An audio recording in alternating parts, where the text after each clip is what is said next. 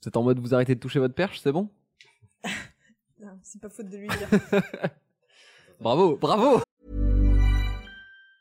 Mom deserves the best, and there's no better place to shop for Mother's Day than Whole Foods Market. They're your destination for unbeatable savings, from premium gifts to show-stopping flowers and irresistible desserts. Start by saving 33% with Prime on all body care and candles. Then get a 15-stem bunch of tulips for just $9.99 each with Prime. Round out Mom's menu with festive rosé, irresistible berry chantilly cake, and more special treats. Come celebrate Mother's Day at Whole Foods Market.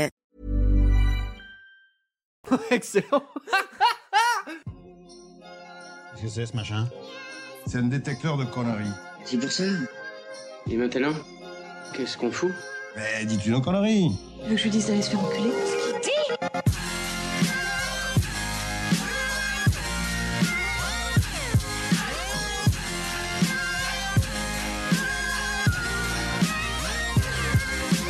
Vulgaire Je trouve ça vulgaire Oui, je trouve ça vulgaire. Bonjour et bienvenue pour ce nouvel épisode de Pardon Maman, le podcast de vulgarisation qui traite des petits et des grands sujets pour les rendre les plus vulgaires possibles. Aujourd'hui, avec moi pour vous divertir, j'ai une fine équipe à commencer par Juan. Tout à fait, bonjour Bonjour, Hicham. Salut Et Camille. Hello Ça va Bah Bah oui, de tout, le retour monde- de tout le monde, tout le monde va vacances. bien. On Ça- était en vacances Ça y est, on est l'équipe- bien bronzé. l'équipe réunie au grand complet. Et ça faisait longtemps, on n'a pas d'avance. Enfin, un petit épisode entre nous, euh, sans invité. euh, Au calme, Voilà, on, s- on se retrouve entre nous. Ça faisait longtemps qu'on s'est- on n'avait pas fait un petit épisode. avec euh, comme absolument ça. personne d'autre dans cette pièce d'ailleurs. Voilà, Ah exactement. bah non, c'est vite, vite, vite, il y a de l'écho. Voilà. Écho, Euh, écho, et ça me fait écho. bien plaisir de vous voir en tout cas. Oui, pareillement. Euh, Vous donc, m'avez ouais. manqué. donc, de quoi Qu'est-ce que qu'est-ce que vous nous avez réservé comme petite surprise pour cette semaine Ah Dans l'ordre de passage. Voilà. Dans le- bah, non, pour changer, on va commencer par Camille. Et ben moi, je vais vous parler euh, des, euh, des, des, de l'histoire, des Voilà. cartes d'identité. T'as failli oublier ce que t'allais faire. Est-ce que tu te souviens de ce que tu fais Oui, c'est bon. Oui, oui, oui, c'est c'est bon, c'est bon. Mais euh, waouh, je te trouve super dynamique et tout. euh, Mais- mais j'ai- genre, j'ai- t'es- on sent que t'as du bois. Bah, j'ess- j'essaye. Je. T'es pressé d'aller je suis dormir. chaud. Bah non. pas pressé, mais euh, j'attends ce moment avec, euh, avec- avec beaucoup- Impatience, avec beaucoup de mais les deux plaisir. joies. ouais. Euh, ah, et, euh, donc l'histoire des cartes d'identité. Ouais, absolument. Après, il me semble que ce sera Toi. Voilà, exactement. Moi, je vais vous parler. Alors, ça a l'air relou comme ça. J'espère que ça sera Ah pas. non, On va parler La- de salaire. La- Oui, un jour peut-être. Tu gagnes ce n'est combien Non, jamais relou ce que tu fais. Je vais, oh, putain. je vais parler de la déclaration des droits de l'homme et du citoyen et, La euh, fameuse. et je vais faire une analyse graphique, oui, en audio. Ah, Ah, très bien. Et ben je- moi, j'ai Super. un chien. Donc, j'ai- Bonjour Pictures. Voilà, donc j'espère que ça passera en audio. Après, ça sera ce cher Ifouchou. Yes, euh, je sais que vous vous Alors, foutez, de, mais... meur- de meurtres d'animaux. de- Non, non, on revient d'Italie et puis euh, on a visité Pise. On s- et je me suis dit, putain, pourquoi pas faire un sujet sur la tour de Pise Le mec, il a pris le guide touristique et ça y est. c'est- Non, non, non, mais vous allez voir, c'est super intéressant, super drôle et on va se Ce marrer. sera une, une histoire bancale. Alors, C'était gênant c'est bien, ma blague pourrie est passée inaperçue par Mais si, elle était géniale. Et après, ce Non. sera Juan. Oui. Euh, moi, je vais vous parler de- des génériques de fin de films. Parce que depuis ces dernières années, avec les, les- les films où il y a des scènes post-génériques, les gens restent pendant le générique, Mhm. ils regardent pas forcément ce qui se passe, mais il y en a qui se sont dit, tiens, si je lisais le générique, histoire de faire passer le temps. Et il y a toujours des jobs dans le générique que Mhm. quand on n'est pas du métier, on ne comprend pas forcément. Et donc, je vais en prendre quelques-uns et je vais vous expliquer un petit peu en quoi ça consiste pour que vous ayez moins euh, l'ennui quand vous Yeah. lisez un générique de fin. Mais je connais personne qui est. Enfin, moi je reste pour les génériques en me disant peut-être qu'ils vont ajouter un clip à la fin. Mais parce que t'attends Stanley, toi, c'est Mhm. pour ça. Hein C'est parce que t'attends Oula. Stanley. Non, non. C'est- C'est qui cette année Euh, Allez. on déborde déjà. C'est non. Mais non, on ne déborde pas, ça va bien se passer. Euh, bah, du coup, on va pouvoir passer au, euh, au sujet de Kimi, me semble-t-il. Mais euh, j'ai envie de dire banco. Allez, Eh bien, commence. faisons, faisons ainsi. Alors, Ausweis papier, s'il vous plaît. Et toi, tu es quoi, toi Hein Toi, qu'est-ce que tu es, toi Nah, t'es non, donc. J'ai dit Ausweis Laissez parler les petits papiers. Alors, Oh, c'est bien de commencer par de la finesse. un petit peu, là. voilà, du bon humour Les allemand bien gras. Bon trajet de métro à tous. Comme Voilà, on aime. Voilà, vous savez que ça me fait Voilà. plaisir en plus. Bonjour je- à tous, même d'ailleurs. C'est une très belle journée. Exactement. Alors, dis-nous tout sur les papiers. Eh bien, euh, en fait, je. J'ai Euh, oublié d'écrire mon sujet. non, La non. meuf improvise. Mais euh, cette année, j'ai eu euh, pas mal de fois l'occasion de prendre l'avion et euh, je me suis dit qu'en fait, c'était assez euh, récent ce fait qu'on soit euh, contrôlé à ce point-là C'est parce Ça dépend ce que tu veux c'est dire parce par que- récent. C'est parce que t'es en couple avec un arabisant. Non, non, mais euh, je pense veux que ta dire, vie a changé depuis quelque mais temps. non, mais à cause le, de le ça. fait que pour monter dans un avion, t'es es censé quand même montrer euh, ton, ton ta carte d'identité ou ton passeport euh, à chaque fois. Mhm. Et euh, je m'en suis encore plus rendu compte lorsque j'ai voulu refaire une pièce d'identité euh, que- qu'on m'avait volée. Pour la douzième fois. Voilà, en deux donc ans. on m'avait volé en fait toutes mes pièces d'identité d'un seul coup, donc euh, ça a été une énorme merde. Et euh, je remercie euh, chaleureusement euh, euh, le, le commissariat de Versailles euh, qui, qui m'a bien fait parcourir toute la ville avant de réussir à trouver une solution. euh, Le commissariat de Versailles Et- et 5 étoiles. Pardon. Et euh, non, non, mais ils y pouvaient rien, mais je, je pense que du coup, ils se sont pas rendus compte à quel point j'étais embêtée. Et en fait, on m'a demandé euh, le- le le- l'acte de naissance de, de mon grand-père, mon grand-père qui est euh, qui, qui serait aujourd'hui très très vieux, qui aurait plus de 110 ans si je dis pas de bêtises, et qui du coup n'en avait pas parce que ça n'existait pas. Oh, et je Mm. me et c'est là que je me suis rendu compte en fait à quel point c'est C'est super récent. récent, en Mhm. fait le fait d'être euh, encarté entre guillemets à ce point-là. Voilà. Ok. Donc euh, je me suis dit bah tiens j'ai bien envie de vous en parler. Donc en fait depuis que l'homme est homme, enfin depuis qu'il y a euh, des Puis la nuit des temps. en quelque sorte, ouais. Euh, depuis euh, depuis qu'il y a des, des, des, des communautés euh, humaines, des civilisations, euh, il y a des systèmes de laisser-passer qui existent quand on veut se rendre d'un état, d'une civilisation, d'un peuple à un autre. Donc, ils ne sont pas obligatoires, c'est-à-dire que les frontières sont entre guillemets ouvertes. Euh, c'est plutôt un document du genre lettre de recommandation, en fait, qui va être écri- Mhm. écrite par un roi, un gouverneur, un prince, en faveur d'un voyageur, d'un diplomate, pour qu'il soit bien accueilli Un dans peu, le pays. un peu comme le euh, sujet que j'avais fait sur les tiganes, qui avait le petit laissé-passer du pape. euh, Mmh. Exactement. Voilà. Et euh, c- ces, ces genres de, de laissés-passer sont très très courants jusqu'à la fin du Moyen Âge. Euh, et alors d'ailleurs, petite anecdote que j'ai découvert en préparant le sujet qui m'a plutôt fait rire, c'est d'ailleurs du Moyen Âge que vient l'expression avoir un nom à coucher dehors. Ah, Pas si vous Oui, saviez. tu nous avais déjà raconté cette Ah histoire non, avant jamais, jamais du tout. Mais euh, D'accord. vraiment, j'ai découvert ça euh, tout, euh, tout est body euh, ça veut devant dire que mon t'avais un nom ordinateur. pas assez classe pour être accepté dans la ville et donc tu couchais dehors. Et ben alors c'est presque ça, c'est-à-dire que quand on avait un nom qui faisait pas euh, chrétien, par exemple si on s'appelait euh, Jules Sarrazin, tu vois, euh, et ben t'étais pas Dans prioritaire. l'extrême, quoi, vraiment. Lorsque t'étais un voyageur, t'étais pas prioritaire pour obtenir une chambre à l'auberge. D'accord. Mhm. Et donc du coup, t'avais de très grandes chances de, de- de dormir à la Belle Étoile s'il y avait beaucoup de monde qui voulait dormir à l'auberge ce soir-là. C'est un Voilà. peu comme maintenant au final, sans vouloir faire une critique de la société, Oui, ça, c'est vrai.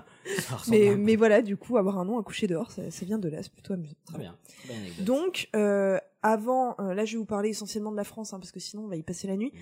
mais donc avant euh, le- la fin de l'Ancien Régime, donc avant la Révolution française, il n'y a pas de document d'identité officiel. Euh, on a les registres paroissiaux, euh, donc les certificats de mariage, baptême, communion, euh, lorsque vous faites un des sept sacrements à, à l'Église, Mhm. euh, qui aident, euh, mais qui sont pas reconnus comme des documents réellement officiels. Ils sont pas obligatoires, c'est-à-dire vous pouvez vous marier sans que le prêtre, si le prêtre est un peu bourré, il va pas le noter sur le registre paroissial. Mais la naissance n'était pas référencée avant Pas cette époque nécessairement, non. D'accord. On- C'est pour ça qu'on a Parce qu'il y avait plein tellement de morts, c'est euh, un, infantiles. c'est un truc con, mais euh, si t'as un personnage historique, tu vas sur sa page Wikipédia, c'est quelqu'un du Moyen-Âge, t'as une chance sur deux de pas avoir sa, sa date de naissance et d'avoir un vers, Mhm. quelque chose. Vers euh, 1512. Voilà, mais t'es pas sûr. Parce que on n'avait pas forcément de- des registres paroissiaux ou des extraits de baptême, et puis on les a aussi parfois perdus hein, Mmh. Mhm. euh, depuis, mais on on- on n'indiquait pas euh, à tout le monde. Je me rends compte que j'ai la voix super rauque et je m'excuse auprès de tout le monde, mais je sors d'une C'est vrai que sinusite c'est rock. et, et d'une angine. Voilà. Euh, donc du coup, ça pouvait euh, provoquer, bah, mine de rien, de- pas mal de soucis. Euh, par exemple, est-ce que vous avez déjà entendu parler de l'affaire Martin Guerre, euh, que Ah, je trouve le- assez intéressante Le nom me dit quelque chose, mais alors je Oui, saurais parce pas qu'il y a dire. eu un film qui s'appelait Le Retour de Martin Guerre, je crois, et puis qui est un, un D'accord. classique, euh, Ok, bah, voilà, potentiellement. qui, est- qui est connu de nom du coup. Euh, donc en fait, Martin Guerre- l'affaire Martin Guerre, c'est une des premières affaires judiciaires euh, d'usurpation d'identité- d'identité euh, qui s'est déroulée en 1560. Mhm. Pas mal. hein. Voilà, donc déjà à cette époque. Euh, donc ça s'est passé euh, du côté de Toulouse, Euh, c'est-à-dire qu'on a un homme qui s'appelle Martin Guerre, du coup, qui euh, quitte euh, sa, sa petite ville euh, natale pour, alors moi, euh, voilà, il y a plein de, il y a plein de raisons. Euh, son père l'avait accusé de voler du blé, euh, il devait partir à la guerre, enfin bref. Il quitte sa ville, il laisse euh, Bertrande, son épouse, euh, seule. Bertrand. Ouais, bah voilà. C'est-à-dire que j'avais jamais entendu ce prénom de ma vie. Bah, la femme de Martin Guerre, écoute. Et euh, il revient huit ans plus tard. Sa femme le reconnaît. euh, lui, il connaît des détails de la vie intime, de sa vie familiale, etc. C'est Il le reconnaît comte de les Monte habitants Cristo, du c'est village. Voilà, donc euh, il n'y a pas de souci et il va euh, tenir trois ans comme ça. Et au bout de trois ans, l'oncle de, de, de Martin Guerre doute énormément. Et donc il va commencer à intenter un procès. C'est-à-dire que physiquement, il reconnaît qu'il y a une énorme ressemblance, mais dans les actes, Mhm. il n'est pas convaincu.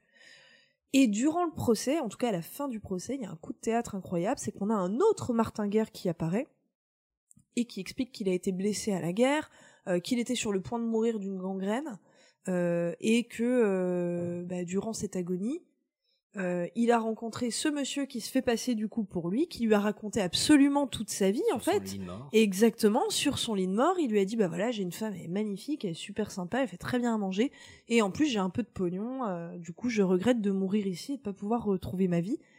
Et euh, le, le faux Martin, du coup, s'est dit bah lui, il va y rester, mais il a une vie absolument géniale, je vais aller lui piquer sa vie.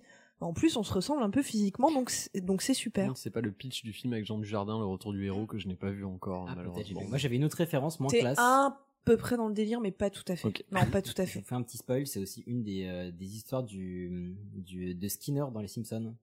En fait, Skinner, il était. à- D'ailleurs, c'est le voisin, c'est ça. Non, c'est le principal Le patron. Skinner.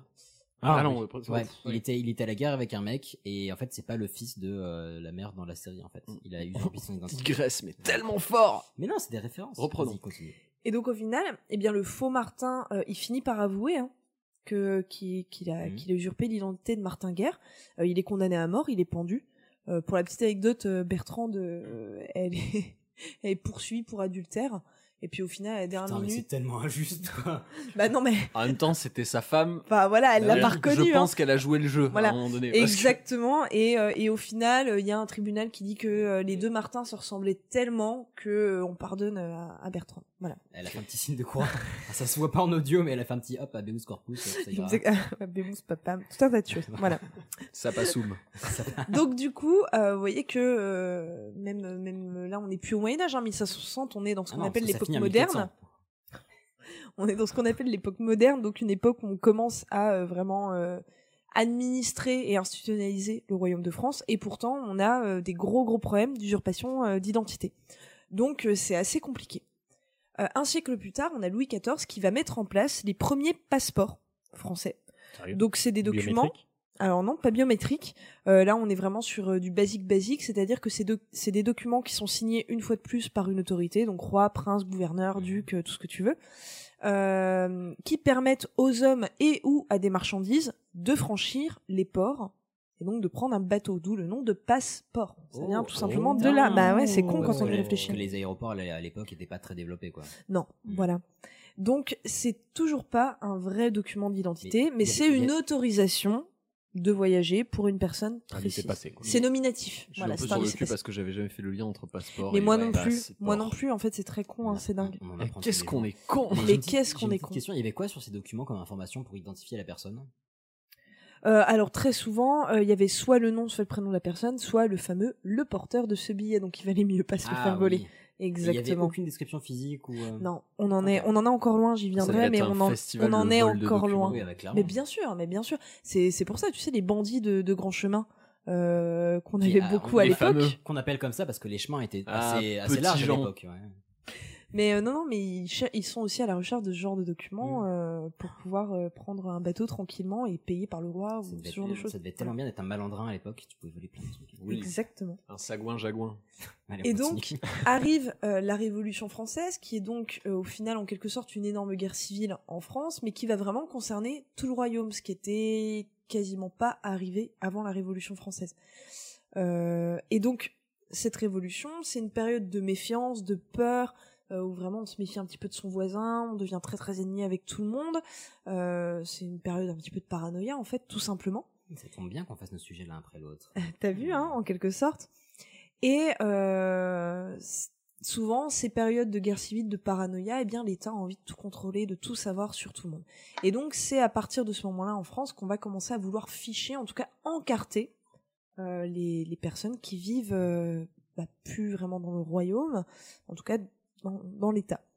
Euh, donc, par exemple, pour lutter contre l'immigration royaliste, on va mettre en place des passeports. Donc ces passeports, ils sont nécessaires pour quitter le pays. C'est-à-dire qu'il y a euh, de- Mmh. des genres de douanes volantes, en tout cas des contrôles réguliers vers les frontières. On n'est pas du tout sur des frontières fermées comme on pourrait l'avoir aujourd'hui entre deux pays, mais euh, on est sur des sur des genres de, de, de- de gendarmes en fait à cheval qui vont d'auberge en auberge, notamment sur les auberges qui sont pas très très loin des frontières et qui vont faire des contrôles d'identité dans, dans les berlines, euh, dans les carrosses, etc. Et Berlin. Oui, les berlines, c'est des gros carrosses de voyage. euh, Ok, très bien, je- j'en apprends voilà, tous les tirés jours. par six chevaux. Je me demandais s'il y avait un rapport avec Berlin, je sais Ah. pas. Non. Non, moi, je d'accord. pensais Non, non. aux berlines des voitures. Mais, euh, mais non, mais la plupart des berlines, c'est les, c'est les carrosses, euh, c'est les carrosses de voyage, c'est les carrosses de Ah, Je messagerie. Ah, vais faire un truc sur les carrosses. Allez, pourquoi pas On s'enjaille. Euh, et donc, euh, ces passeports, voilà, si vous voulez quitter le, le territoire français, vous devez justifier d'un passeport. Si on vous arrête sans passeport et que vous êtes en direction d'une frontière, en tout cas pas loin d'une frontière, et qu'en plus vous avez un nom à particules, bon bah, C'est gênant. c'est compliqué. Et vous êtes bon pour un aller simple à la conciergerie. Euh, et il y a également des passeports intérieurs qui vont être créés. Alors ça, je le savais pas, j'ai vraiment découvert en faisant le sujet. Donc c'est euh, non, c'est un laisser-passer pour passer d'un canton, donc un canton c'est euh, encore plus Ouais. petit qu'un département, d'un canton à un autre. D'accord. Tu veux quitter ton département, eh bien il te faut l'autorisation Mais qu'est-ce- d'une localité. Mais justement, mais qu'est-ce qui euh, aurait fait que t'aurais pas le droit de, pa- de passer d'un canton, enfin, de quitter ton canton tout du moins. Mais on a une période où on veut fliquer absolument tout le monde et on surveille les déplacements de population. Du Surprotectionnisme. Ah Mais c'est pas ça, c'est que par exemple, euh, c'est très très euh, c'est très très compliqué à Paris pendant la Révolution, c'est très compliqué à Marseille, c'est très compliqué à Ah oui, parce qu'ils Toulouse. avaient peur des traîtres. et, euh, Euh, et donc du coup, si t'es royaliste, euh, il vaut mieux te barrer par exemple Ouais. en Bretagne ok. qui est restée une région très royaliste et où t'as beaucoup moins de chances de te faire guillotiner. Donc du coup, euh, c'est-à-dire que euh, la, la, la Révolution française, ce côté euh, d'envie républicaine et de massacrer les royalistes, était pas le même partout. Il y avait des régions plus révolutionnaires que d'autres. Hmm. Un peu comme la zone libre et la zone occupée en France, Mmh. où euh, si t'étais euh, juif ou résistant, t'avais tout intérêt, et encore, Ouais, aller oh, à d'une partir en à zone l'autre, libre. ouais. Exactement. Donc il te fallait euh, ces laissés-passer qui étaient nécessaires. Tu pouvais faire le trajet sans, tu pouvais tenter, mais si tu te faisais arrêter, c'était compliqué. Le seum était présent. Exactement. Euh, en 1803, donc après la Révolution française, et là je vais vous parler d'un personnage que je mentionne à chaque fois, Oh, mais ah Napoléon Pierre Mais non. Mais non, oh, il est mort le pauvre euh, chaton, il est mort depuis longtemps en 1803, il est mort depuis Chaton. 9 ans. Bah, ne- Ah oui, 9 ans ah oui, Ah oui, ça- guillotiné ça marche, Mmh. si je ne ça m'abuse en marche. 1794. Ah bah, tu peux Le dire 28 ce que tu ou veux, je te 29 con- juillet, Je te voilà. contredirai jamais sur ces dates-là. tu- Admettons. Tu les connais mieux que moi. Euh, donc Napoléon va créer euh, une pièce d'identité qui concerne une catégorie de personnes qui s'appelle le livret d'ouvrier. Donc le livret d'ouvrier, il est utilisé pendant presque un siècle. C'est une pièce d'identité qui concerne, du coup, vous l'avez compris, uniquement les ouvriers, donc qui concerne euh, euh, une partie des marginaux, c'est-à-dire les pauvres à l'époque de, de Napoléon. Et euh, lorsque un ouvrier veut prendre des congés ou congés de l'employeur, donc c'est-à-dire de façon temporaire ou définitive, il doit faire valider ce livret d'ouvrier par l'employeur, C'est son carnet de Euh, correspondance, quoi. en quelque sorte, et il doit noter, il doit faire valider par l'employeur l'endroit où il va, c'est-à-dire que votre employeur peut refuser de vous donner un congé en disant tu vas aller à Bordeaux Non, non. Moi, Si t'allais à Nice, c'était ok. Là, tu vas à Bordeaux, par contre, ça me fait chier, t'y vas C'est pas. une sorte d'esclavage local. en Bah fait. oui. C'est c'est pour fliquer vraiment les ouvriers, et donc ils doivent le faire valider par leur euh, par leur patron, et On fait si ça avec la Syrie maintenant. S'ils démissionnent, en quelque sorte, parce que la démission, enfin voilà, c'est un concept assez moderne, mais s'ils quittent leur employeur pour, euh, je sais pas, partir justement en Auvergne, trouver un autre employeur, eh bien c'est le maire de leur ville d'origine qui doit le, le signer. Et on va mettre également à l'époque de Napoléon en place les passeports jaunes. Euh, donc pareil, c'est des, c'est des genres de livrets. Et c'est un document d'identité qui ne concerne que les anciens bagnards et prisonniers. Et euh, Ok. pareil, ils doivent aller pointer euh, dans des dans des des, des, des mairies euh, Pointeuse, précises. mhm. Euh, et ça, par exemple, enfin moi, je l'ai connu euh, ce système du, du passeport jaune quand j'ai lu Les Misérables, étant donné que Jean Valjean en a un, et c'est ce qui va être tout le problème de Jean Valjean au début oui. des Misérables. Et je crois d'ailleurs qu'il doit aller pointer à Pontarlier. Je m'abuse peut-être, mais en tout cas, c'est en Franche-Comté, je crois qu'il doit pointer. Et Voilà. voilà, mini Il me semble. Hein. Mini, Je- c'est placé. là, c'est peut-être un côté mégalo. hein. C'est Mais, euh, il placé. me semble que c'est en Franche-Comté. Et Jean-Vincent. Euh, Pourquoi, pourquoi c'était jaune Enfin, pourquoi le jaune Non, la, le- On la couleur sait. jaune est, est, en tout cas en Europe et les pays frontaliers à l'Europe, c'est souvent la couleur infamante, c'est la couleur euh, des putes, par exemple, Des cocus. Ouais. Oui. des cocus. Et surtout- Euh, le passeport jaune C'est en facile à Russie, faire. c'est le passeport que portent, euh, que doivent porter les prostituées jusqu'en 1917, jusqu'à la Révolution russe. Oh, putain, mais tu l'as lancé sur un truc là. Ah, mais, enfin, Non, non, Il oui. mais me semble voilà. que la comtesse de Mais ce sera Montespan- le sujet d'un autre euh, épisode. Voilà, non, non, mais le jaune, Mais- c'est, euh, c'est pas Ouais, une couleur parce qui que est cool à la base en pendant termes la de papier. Deuxième Guerre mondiale, il y a l'étoile jaune aussi. euh, Peut-être que c'est un. Bah, parce que rapport. c'est visible et surtout. Ouais. Mais qui vient, qui vient de la rouelle jaune des Juifs au Moyen Âge. D'accord, C'est-à-dire ok. que les Juifs portaient déjà un bout de tissu jaune sur leur Sérieux habit au Moyen Âge à l'époque de Saint-Louis. Et Exactement. puis il me semble Mais- que c'est pas noble comme couleur parce que c'était une des plus faciles à faire au début en tout cas. Ça, je saurais plus vraiment te dire. J'avais eu des cours là-dessus, mais Ah, par c'est, rapport au c'est un temple peu et tout vieux. ça, Ouais, voilà. Le Mais, On en si, reparlera mais après. Ah, si ça vous botte un coup, je pourrais faire un petit truc Grave, sur euh, la on en- symbolique des ouais, couleurs on en hein, reparlera avec une grand fois. plaisir. Ah, Fête de bah. fait le noir. Voilà. Cool. Oui, j'avais fait le noir exactement. Euh, donc, en fait, on va mettre, à partir de Napoléon, en place des pièces d'identité uniquement pour les catégories de personnes dont on se méfie. Donc, c'est-à-dire que les riches, les bourgeois, les ecclésiastiques, les personnes euh, respectables, etc., n'ont pas nécessairement besoin de pièces d'identité. Voilà. Donc à la fin du 19e siècle, on a euh, les républicains en quelque sorte qui vont euh, dénoncer ça. Donc on va supprimer le livret euh, d'ouvrier qui va durer pendant tout le 19e siècle. Euh, mais on, voilà, on dit ah, le livret d'ouvrier c'est vraiment pas bien, c'est vraiment diffamant pour les ouvriers, les pauvres n'ont aucune liberté individuelle. Mais parallèlement à ça, on va demander à tous les étrangers qui souhaitent travailler en France d'avoir ce type de passeport. Un passeport à la base, euh, il faut vraiment vous rendre compte qu'aujourd'hui, nous, on est une génération où on est né Mm. avec les passeports et les cartes d'identité, ça ne nous paraît pas infamant Mhm. d'être encarté. Mais quand on passe au mot encarté, c'est quand même un mot qui est assez péjoratif. Ouais, enfin, c'est moi, un je fichage trouve, qui n'existait pas. Mhm. c'est un fichage. On est Mm. fiché, on est recensé, et c'est c'est très très péjoratif. En tout cas, c'est très affamant, euh, ne serait-ce que pour la génération de nos grands-parents. Mm. Donc à cette époque-là, c'est pas Ouais, cool. Parce que je pense que notre génération à nous, le- les papiers d'identité, c'est le cadet de nos soucis euh, Exactement. à, et puis- à l'époque de Puis Google. au- Aujourd'hui, on le C'est voit vrai. comme un truc qui te permet de faire des choses, alors Voilà. qu'à l'époque, ça t'empêchait de faire des choses. Non, ça t'empêchait pas forcément, mais en tout cas, Bah, enfin, si t'en avais pas, ça t'empêchait. ça voulait dire que quelque part, quelqu'un d'autre que toi avait des informations sur ta vie personnelle, Ouais. sur là où tu habites. Nous aujourd'hui, ça nous semble normal Ouais. et ça nous choque plus tellement parce que avec Internet, avec ça, on sait qu'on donne des Et on a informations gr- sur on a nous grandi au avec la- quotidien. on a grandi avec l'espace Schengen, donc nous on voit ça comme positif, Mais la oui, carte bien d'identité sûr, mais finalement. bien sûr. Genre j'ai pas besoin de, de justifier pourquoi je me déplace. Enfin, nous Et- on voit ça comme ça. Et le T'as- t'as 19e tous les plus de 35 ans qui disent Oh, c'est mignon, il a grandi avec les Spice Probablement. Girls. Et le 19e siècle, c'est un siècle, c'est un siècle où on flippe. Hein. Euh, moi, c'est pas un siècle que je porte vraiment dans mon cœur. euh, euh, c'est un siècle où on a peur euh, du récidivisme. C'est le siècle où il y a l'anarchie qui commence à naître. Donc, ah, on a super peur. C'est un siècle où la police, elle prend de plus en plus de pouvoir, elle prend de l'autonomie. Euh, c'est la société bourgeoise. Tout ce qu'elle veut, c'est de l'ordre, du calme, de la prière. Et donc, en fait, on veut pouvoir pointer du doigt et montrer et recenser les personnes qu'on juge comme un petit peu, euh, un petit peu chelou, qui ne rentrent pas dans la case. Dans le cadre. hein. ouais. Et à la fin du 19e siècle, on a un monsieur qui s'appelle Alphonse Bertillon, donc je vous ferai un sujet euh, complet sur Bertillon parce que c'est passionnant. C'est pas une glace, lui Et la glace Non, mais c'est pas le Bertillon. même. Non, c'est Non. pas du tout le même. Et donc euh, Alphonse Bertillon, il va mettre en place ce qu'on Voilà. appelle aujourd'hui, lui il a pas appelé ça comme ça, mais ce qu'on appelle aujourd'hui le bertillonnage.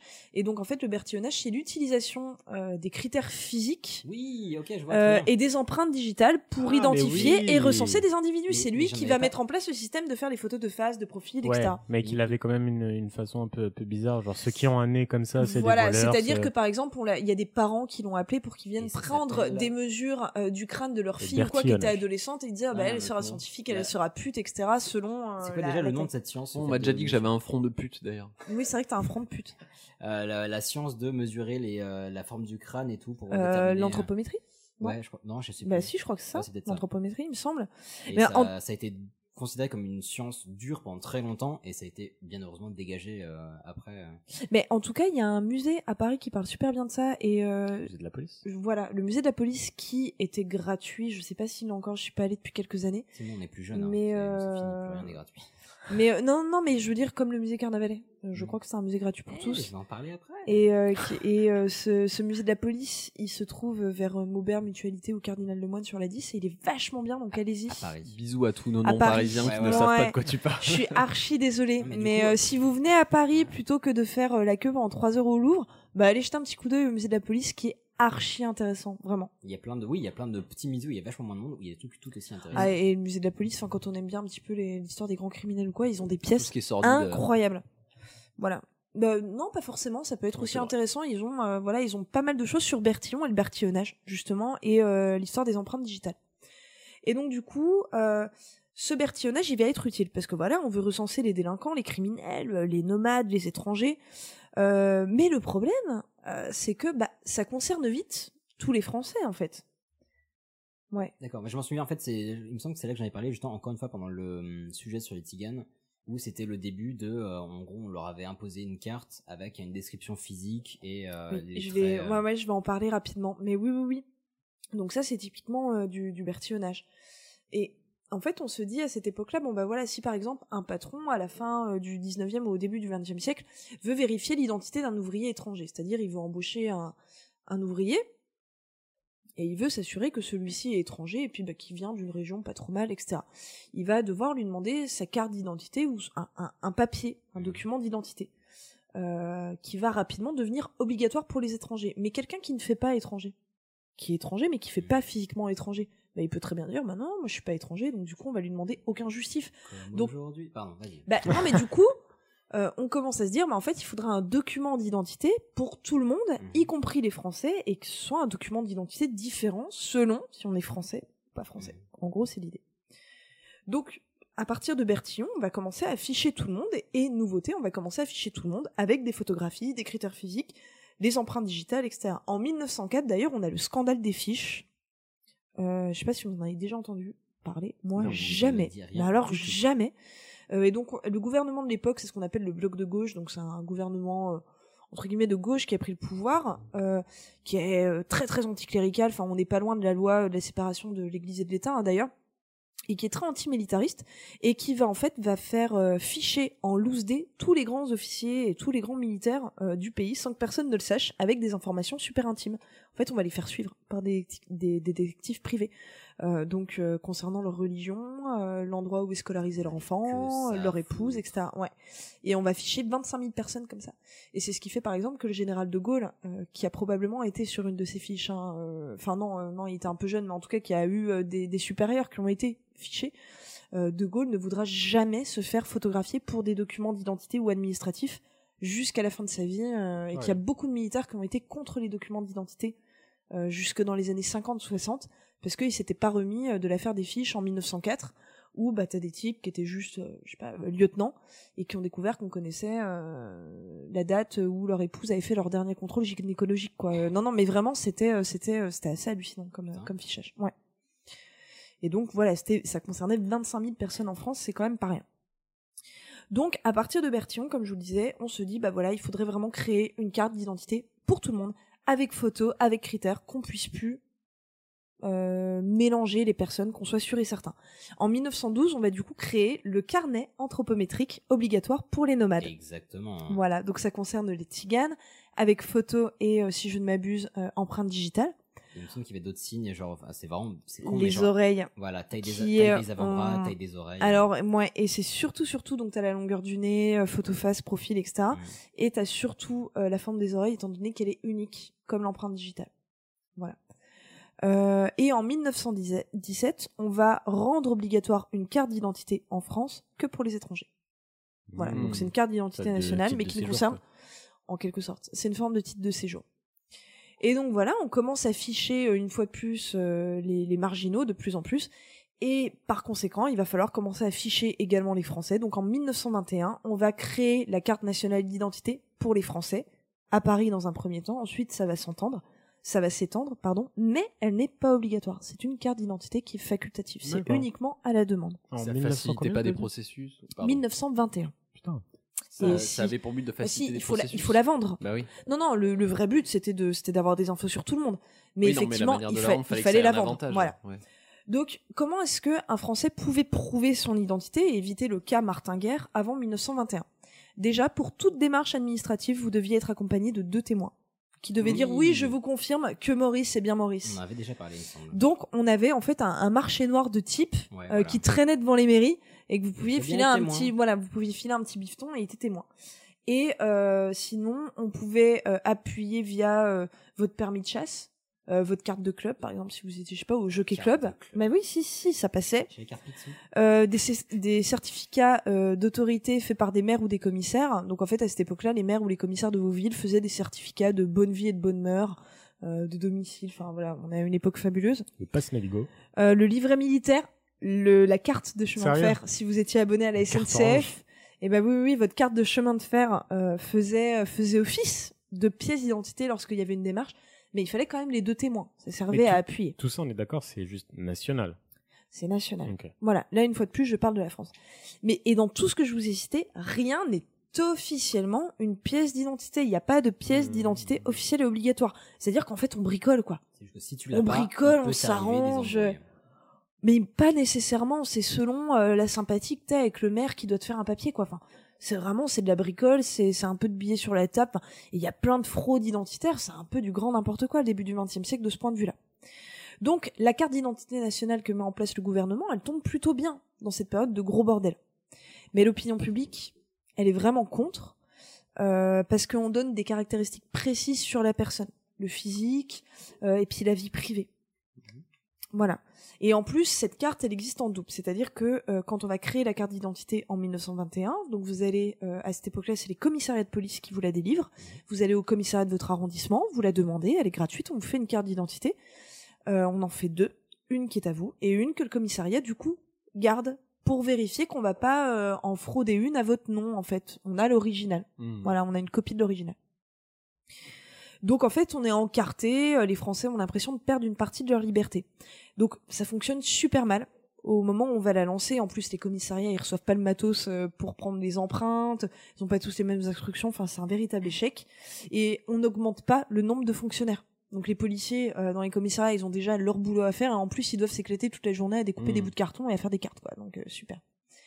Mais tout doucement, ça va finir par se développer. Les Français vont un petit peu se décoincer là-dessus. Et au fil des années, dans les années 30, de plus en plus de Français vont demander, vont accepter de se faire une carte d'identité qui reste une carte facultative. Cette carte d'identité, à votre avis, quand est-ce qu'elle devient obligatoire 49. Euh, avant la Deuxième Guerre mondiale, moi je dis. Toi, tu dis avant, toi, Moi, tu je dis après. Hmm, Non, moi je dis après parce que c'était, bah, il y avait les papiers pendant la Seconde Guerre mondiale, hein, parce qu'il y avait énormément d'histoires de contrôle Ah. de papiers, etc. Régime de Vichy, Mais, 1940. euh, voilà. Ah. Ah, ouais. voilà, c'est le régime euh, de Vichy qui la rend obligatoire. On a une époque où on veut absolument surveiller tout le monde. Et on est surtout à une époque où on veut recenser le nombre de juifs en France pour pouvoir, dans quelques années, les déporter. Hmm, Mm. Donc en rendant une carte d'identité obligatoire sur laquelle on inscrit la religion, les Français ne se méfient pas, ils disent ok, la carte d'identité devient obligatoire Mm. en 1940, vous devez aller vous recenser à la mairie, on vous demande votre religion, On- on- ok, pourquoi pas. En 42, en 43, quand on est juif, on s'en bouffe Donc, un peu les concrètement, doigts. La raison pour je laquelle on a pense. une carte d'identité, c'est la solution finale en fait. À la base, c'est l'idée, c'est le régime de Vichy, exactement. Mm. Ok. Et justement, en 1955, euh, l'époque où on dit non, non, on n'a pas du tout collaboré, on n'a rien à Non, voir bah avec non. Vichy, rien à voir. Général Tenez, n'a-t-il pas dit on que va vous le toute la France allait prouver, être terroriste euh, la carte d'identité, elle est plus obligatoire. Allez, c'est pour Sérieux nous, c'est cadeau. Voilà. Ça me fait plaisir. Et donc en 1955, cette carte d'identité n'est plus obligatoire. Et on est également à cette époque-là euh, en conflit entre guillemets, en débat avec la France d'Algérie, et on se dit si cette carte d'identité elle est plus Mmh. L'Algérie, obligatoire, il y a plein Ça va euh, être non la à fête cette de époque-là la l'immigration. France d'Algérie, on se dit il y a plein d'Algériens qui, vou- qui sont contre la France, qui vont plus Mmh. la demander et qui du coup n'auront plus de documents français si jamais on se sépare de l'Algérie et ils pourront pas venir immigrer en France parce qu'ils ne seront pas français. Ah. Mmh. Et on va bien les avoir. Et ça a bien fonctionné parce qu'effectivement, beaucoup d'Algériens, en 1955, Ah Bah oui. Mm. se sont débarrassés de leur carte euh, de nationalité française Ouais. et parfois s'en sont bouffés les doigts derrière pour certains, malheureusement. Voilà.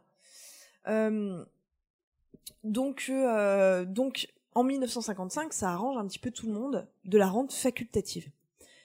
Et aujourd'hui, du coup, elle est toujours facultative en France, cette carte d'identité. Elle est absolument pas obligatoire. Moi, je vis sans depuis deux ans.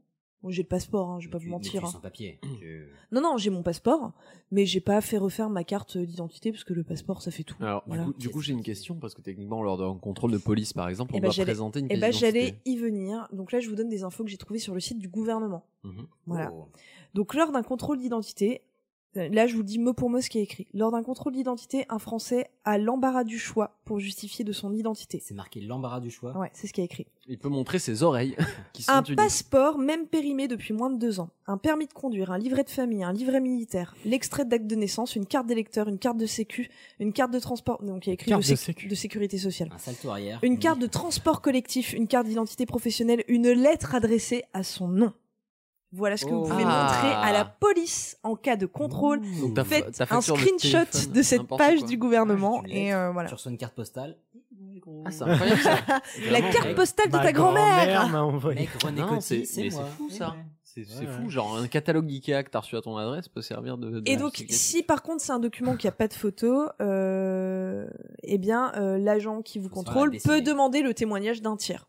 Donc, C'est-à-dire, si t'as arrêté euh, pour y- état d'ébriété sur la voie publique, que t'as pas de document d'identité, que Allô, tu vas papy montrer euh, une, non non, mais que tu vas montrer une lettre. Si ton pote qui est avec toi dit bah oui c'est bien lui, en théorie c'est censé passer. Toi, comment Voilà. je m'appelle De toute façon, un contrôle d'identité, euh, c'est absolument pas. Il y a une légende urbaine qui dit ouais, c'est quand t'as un contrôle d'identité, du coup, ah, tu passes la nuit au poste et tout. Euh, ce Ah n'est pas censé dépasser légalement les 4 heures. Oui, ça dépend si t'es blanc, comme d'hab. Oui, voilà. Mais légalement, c'est pas censé dépasser les 4 heures de contrôle d'identité. Et je Ah pense bah. que euh, la police, dans certains commissariats, a tellement de choses à foutre qu'ils sont pas, enfin, qu'ils ont Puis autre même chose le- à faire que de te garder 4 heures. Puis même quoi. le passeport, enfin, il n'y a pas tant de pages que ça, quoi. Donc 4 heures, tu peux lire Non, les pages un plusieurs contrôle fois. d'identité, si t'as pas, c'est que t'as pas tes papiers Ah, sur t'as pas les toi. papiers, bah ouais. ouais, Mmh. Mm. voilà. Ah oui, donc le temps de T'as pas la vérifier. carte postale sur toi. Alors notre carte euh, d'identité, euh, notre carte nationale d'identité actuelle, elle a la même tête depuis 1987. Et c'est bien chiant. Ouais, un peu chum. Parce Donc que le c'est- format carrosse, ça Ouais. commence à être relou. C'est vrai. Et le, le format qui coupe, vous êtes jamais coupé vous, avec votre carte d'identité Ouais. Tu, tu as des problèmes Non, particuliers. Mais d'accord. plus, bon, plus moi, je personne n'utilise de. Enfin, je connais la plupart des gens à qui, parce que j'avais eu un débat là-dessus sur la carte d'identité, ne l'utilisent plus, utilisent uniquement les nouveaux permis que tu peux faire refaire maintenant euh, Moi, j'ai Mais Oui, ouais, en mais qui sont plastifié. plus petits, mais bien sûr. Et parce que c'est trop gros, ça rentre dans aucun portefeuille, Bah oui, non, c'est- mais c'est ça l'enfer. chie. Pendant que Hicham sort ses papiers. T'inquiète pas, on est entre nous, Hicham. hein. Mais- T'es pas obligé. Euh, On t'aime quand même. et donc cette carte Non, enfin, euh, nationale ah, alors, Ju- d'identité, Juste pour préciser aux auditeurs et auditrices, il l'a vraiment fait. J'ai- J'ai pas fait une blague pourrie, il a vraiment sorti ses papiers. Je non, tiens- il est sorti son permis. je- je- Voilà. je- Ouais, je- voilà. je tiens à me- Calmez-vous, hein. je c'est le tiens à me permis, c'est dédouaner. c'est pas le titre de séjour, c'est le permis, mais moi je les confonds toujours les deux parce que Bah, ça a exactement Bah, à la, la- même gueule. Quand- C'est vrai quand on que c'est est- similaire. Oui. ouais. Une petite anecdote quand on est là à l'aéroport là pour donner mon, mon titre de séjour pour prouver que j'ai le droit de quitter et de revenir en France, je lui ai Mhm. donné mon passeport. Bon, euh, Ton- ton mon permis de conduire. Et elle m'a dit OK et votre titre de séjour. ah merde. Non, c'est Excusez-moi. vrai- c'est vrai que le, docu- le C'est document excellent. est très ressemblant. Ah mais ouais. c'est c'est vraiment euh, oui, oui, euh, ressemblant. Euh, et donc on va créer voilà La meilleure En- histoire. Je vous en prie. Oh. Ah, en C'est tout 1987 donc on crée euh, notre carte euh, d'identité actuelle qui est dite infalsifiable. Donc, elle est infalsifiable entre guillemets pourquoi Parce qu'il y a des parties qu'on ne peut voir que à, au rayon ultraviolet parce que on met dans Je suis en votre boîte de nuit, c'est vrai. pour moi. on met dans votre carte d'identité de la terre rare. Alors, moi, je sais qu'est-ce que c'est que de la Eh. terre rare Eh bien, la terre rare, en fait, c'est un groupe euh, de métaux. Ok. Et ils sont pas Comme, euh, rares c'est euh, Mais du genre, tout. euh, donc c'est de la terre E TE2RE, Ouais, rare. espace Eh, rare. Ouais, euh, genre, voilà. euh, il y en Oui, a oui, pas de la beaucoup. terre rare. Genre, c'est des Et Ah, en fait, métaux non, lourds, c'est hein. du métal. D'accord. Voilà. Et c'est pas rare du tout. non, mais vraiment, j'ai Ouais. j'ai regardé, il y a- il y en a plein sur la croûte terrestre, c'est pas rare. Voilà. on a plein la croûte. hein. Ah. Je veux pas, loin de moi, vraiment très loin de moi, l'idée de rabaisser tes connaissances. Niveau histoire, je te vénère. Mais il y en a plein la croûte terrestre. Enfin, pour aller creuser, il y a du taf quand même. Quoi. Ah. Enfin, Non, non, mais en surface de la croûte terrestre. Ah d'accord. d'accord. Voilà. Parce que bon, Putain, si seulement on avait une scientifique à la table pour nous aider. ah bah près Ah, du dommage. manteau là, il y a plein de trucs là. Tu, tu creuses à peine 2 kilomètres et puis. Et il y a également euh, du, du guillochi. Qu'est-ce que le guillochi Allez, gâteau Non, vous savez, c'est les, les traits ondulés symétriques qui s'entrelacent comme ça sur le fond. euh, Les fameux. de- de Ils votre ressemblent un peu carte à des d'identité. ouroboros. euh, Wink, wink, wink. Je me Non, demande qui va en parler après. Mais ça, ça s'appelle euh, voilà des, des Des guillochis. guillochis. J'ai- J'ai appris un super mot. euh. Ok, donc c'est des façons de reconnaître. Ça fait vraiment resto Exactement. japonais, on va pas se Voilà. mentir. C'est de la. Et Ok, donc, en- on en point citera depuis tout à l'heure. Très bien. Aucun rapport. donc pour conclure, eh bien notre carte nationale d'identité, elle est née en fait tout simplement d'une obsession sécuritaire. euh, Donc elle colle encore aujourd'hui très bien à notre époque. hein, euh, voilà. Euh, elle est euh, aujourd'hui au même titre que le passeport, il faut pas l'oublier, eh bien une façon très fiable pour un État de surveiller ses ouailles. Euh, c'est le seul but de la carte d'identité. Euh, c'est-à-dire que c'est pas du tout de nous apporter des libertés, euh, c'est c'est pas non plus de nous en enlever, mais c'est de savoir ce qu'on fait. C'est de surveiller les ouailles. Exactement, Bien c'est sûr. de surveiller les ouailles. Et euh, en France, euh, on a euh, de temps en temps des débats qui reviennent justement sur les documents d'identité, et on a très souvent des, des- des députés, en tout cas des hommes politiques, des pouvoirs en place, donc des différents pouvoirs en place, Quand ils Qui se réveillent de disent, leur euh, sieste. qui non mais qui se pancouillent en disant non non mais attendez, elle est pas du tout obligatoire, donc c'est en aucun cas quelque chose. Bah si si, elle est elle est obligatoire. Tu veux ouvrir un compte en banque, on te demande ta carte d'identité, Oui. tu euh, voilà. Euh, mais d'avis, enfin personnellement, qu'elle l'est pour pas mal de choses, Euh, ne serait-ce que pour payer en chèque dans un magasin. Après, quelle idée de payer en chèque dans un magasin Mais en tout cas, elle est, euh, elle est obligatoire. Mais en tout cas, en France, on ne peut en aucun cas vous obliger à justifier votre identité. Et ça, je le dis pour une dame qui m'a fait chier l'année dernière Euh, lors de de de de D'un de- événement quelconque. de- d'un événement quelconque administratif officiel, une dame qui m'a fait chier, qui m'a demandé un papier d'identité.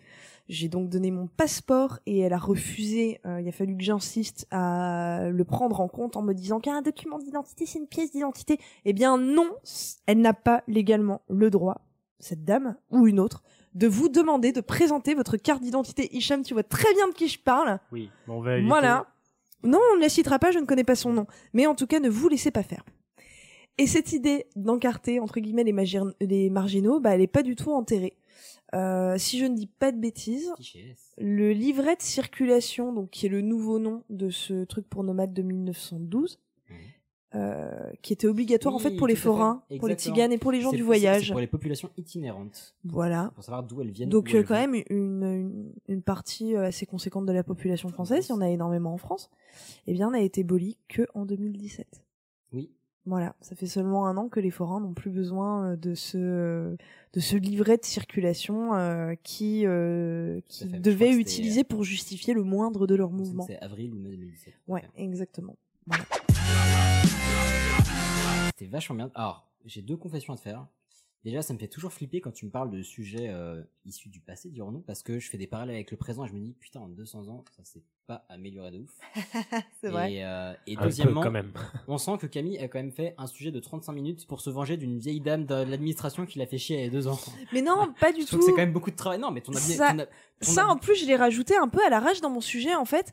En relisant mon sujet tout à l'heure, je me suis dit, mais quelle conne. Non, mais ne te méprends pas, ton abnégation t'honore, Camille. Mais, euh, mais c'est pas ça, c'est que là, de toute façon, je compte bien, du coup, j'avais dit à Hicham que je ne le ferais pas, mais je compte bien Je vais la retourner. retrouver et je vais mais la non, tuer. mais parce que on- je, je dois y retourner euh, là cette année dans quelques mois. Voilà. Et euh, crois bien que je vais y retourner sans carte d'identité avec uniquement mon passeport et je vais lui mettre, enfin je vais faire maître Galibert quoi. Juste- et je vais lui juste pour mettre euh, info, ce, ce, cette si main- l'année prochaine je suis plus parmi vous parce que j'ai plus de titre de séjour, c'est à cause de Camille. Paix, Voilà. paix et amour sur vous, sur Et les personnes de félicité. l'administration. Et, et, et je termine avec, euh, enfin je- Voilà, ta, ta Non, non, quatrième conclusion pas au du final. tout. Non Mais non, vas-y. ça c'est une anecdote Oui, euh, c'est vrai que qu'avant, qu'on c'était a une anecdote appris, avec non mais qu'on a appris en vacances avec Hicham. Oui, euh, raconte tes vacances. La mozzarella, en mais fait, non, Ça mais fait qui que est en 40 lien minutes, littéralement, que l'épisode a commencé. Mais on est que tous les quatre. euh, ah, Oui. euh, le, le terme, Donc les vacances c'était bien. Vous avez eu beau temps. on a eu très beau temps. J'ai plus envie de raconter mon anecdote. Donc alors, une vieille dame.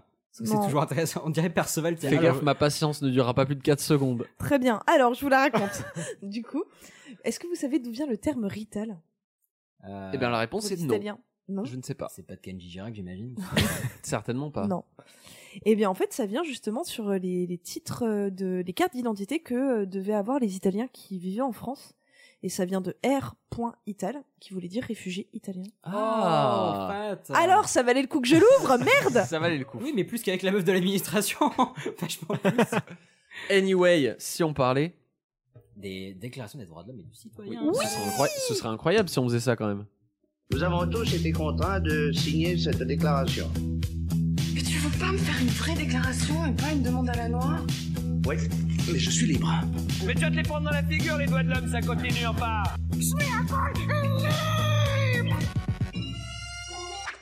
Voilà, bah, je rappelle qu'on nous avait demandé les sources de nos jingles, donc on va essayer de vous les partager. Yes, on a une petite idée. Oui. Voilà.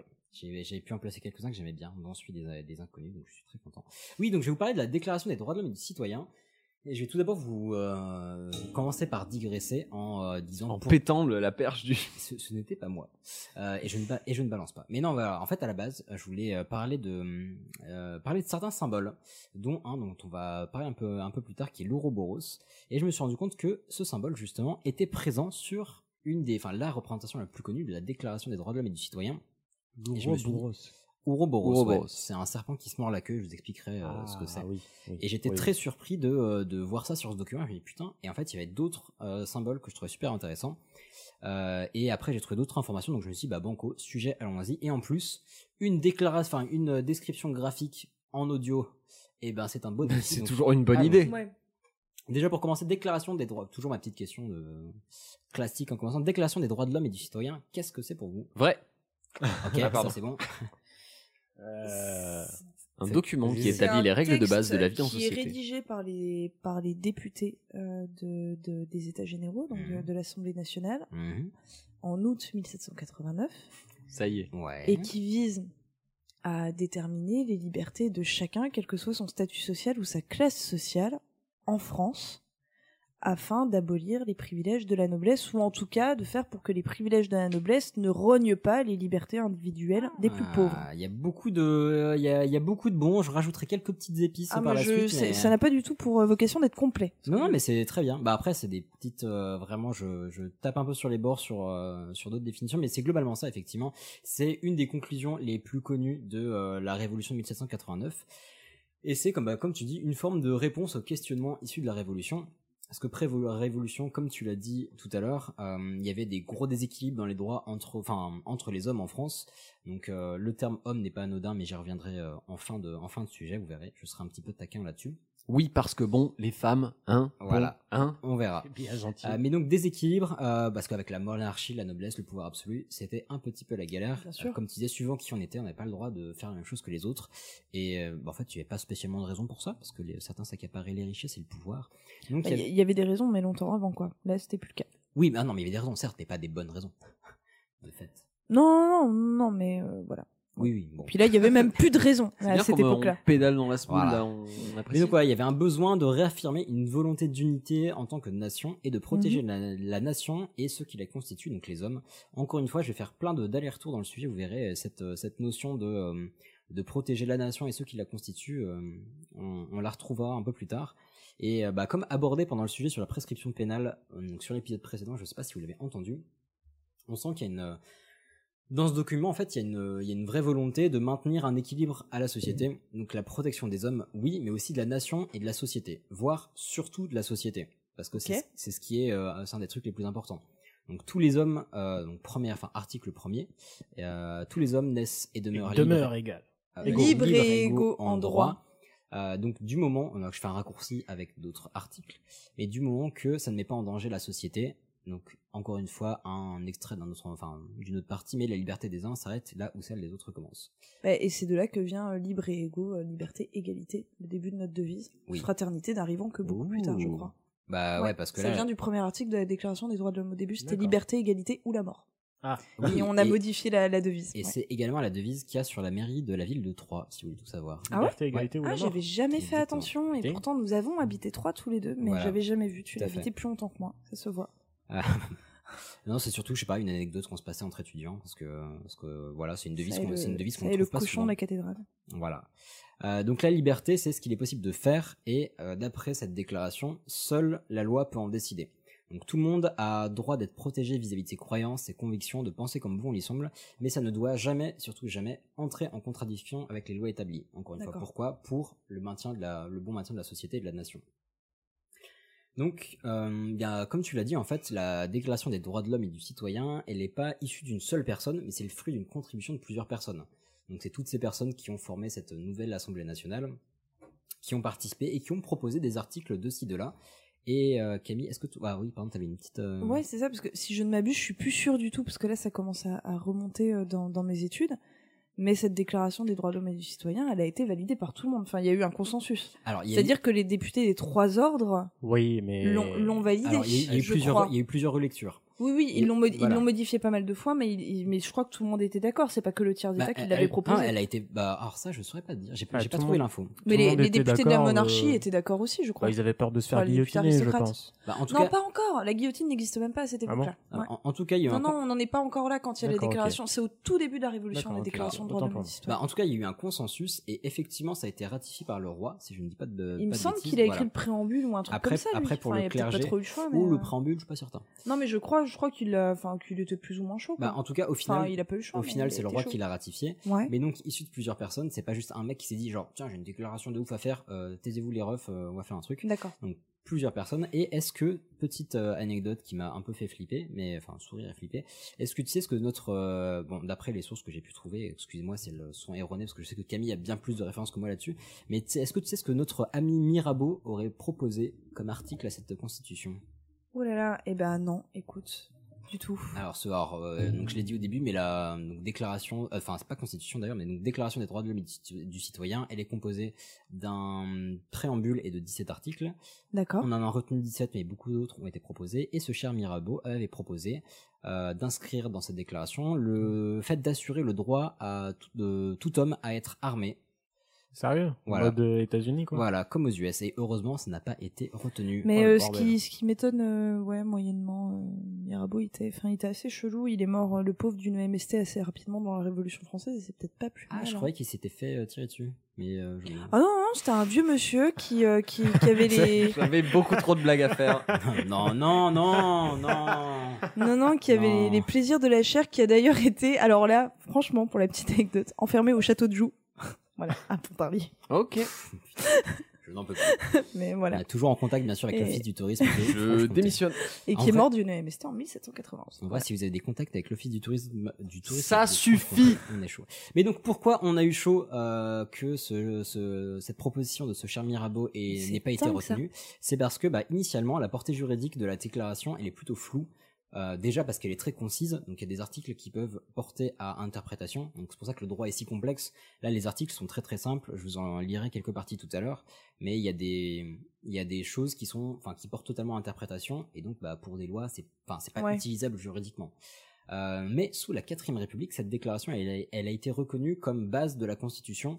Donc en gros à la Constitution, je ferai un sujet à l'occasion dessus, mais c'est les concepts de cette Constitution qui servent aujourd'hui de cadre à la législation française. C'est une- ce sont des métalois qui qui voilà qui gèrent le cadre de toutes les autres On lois. dit métalleux.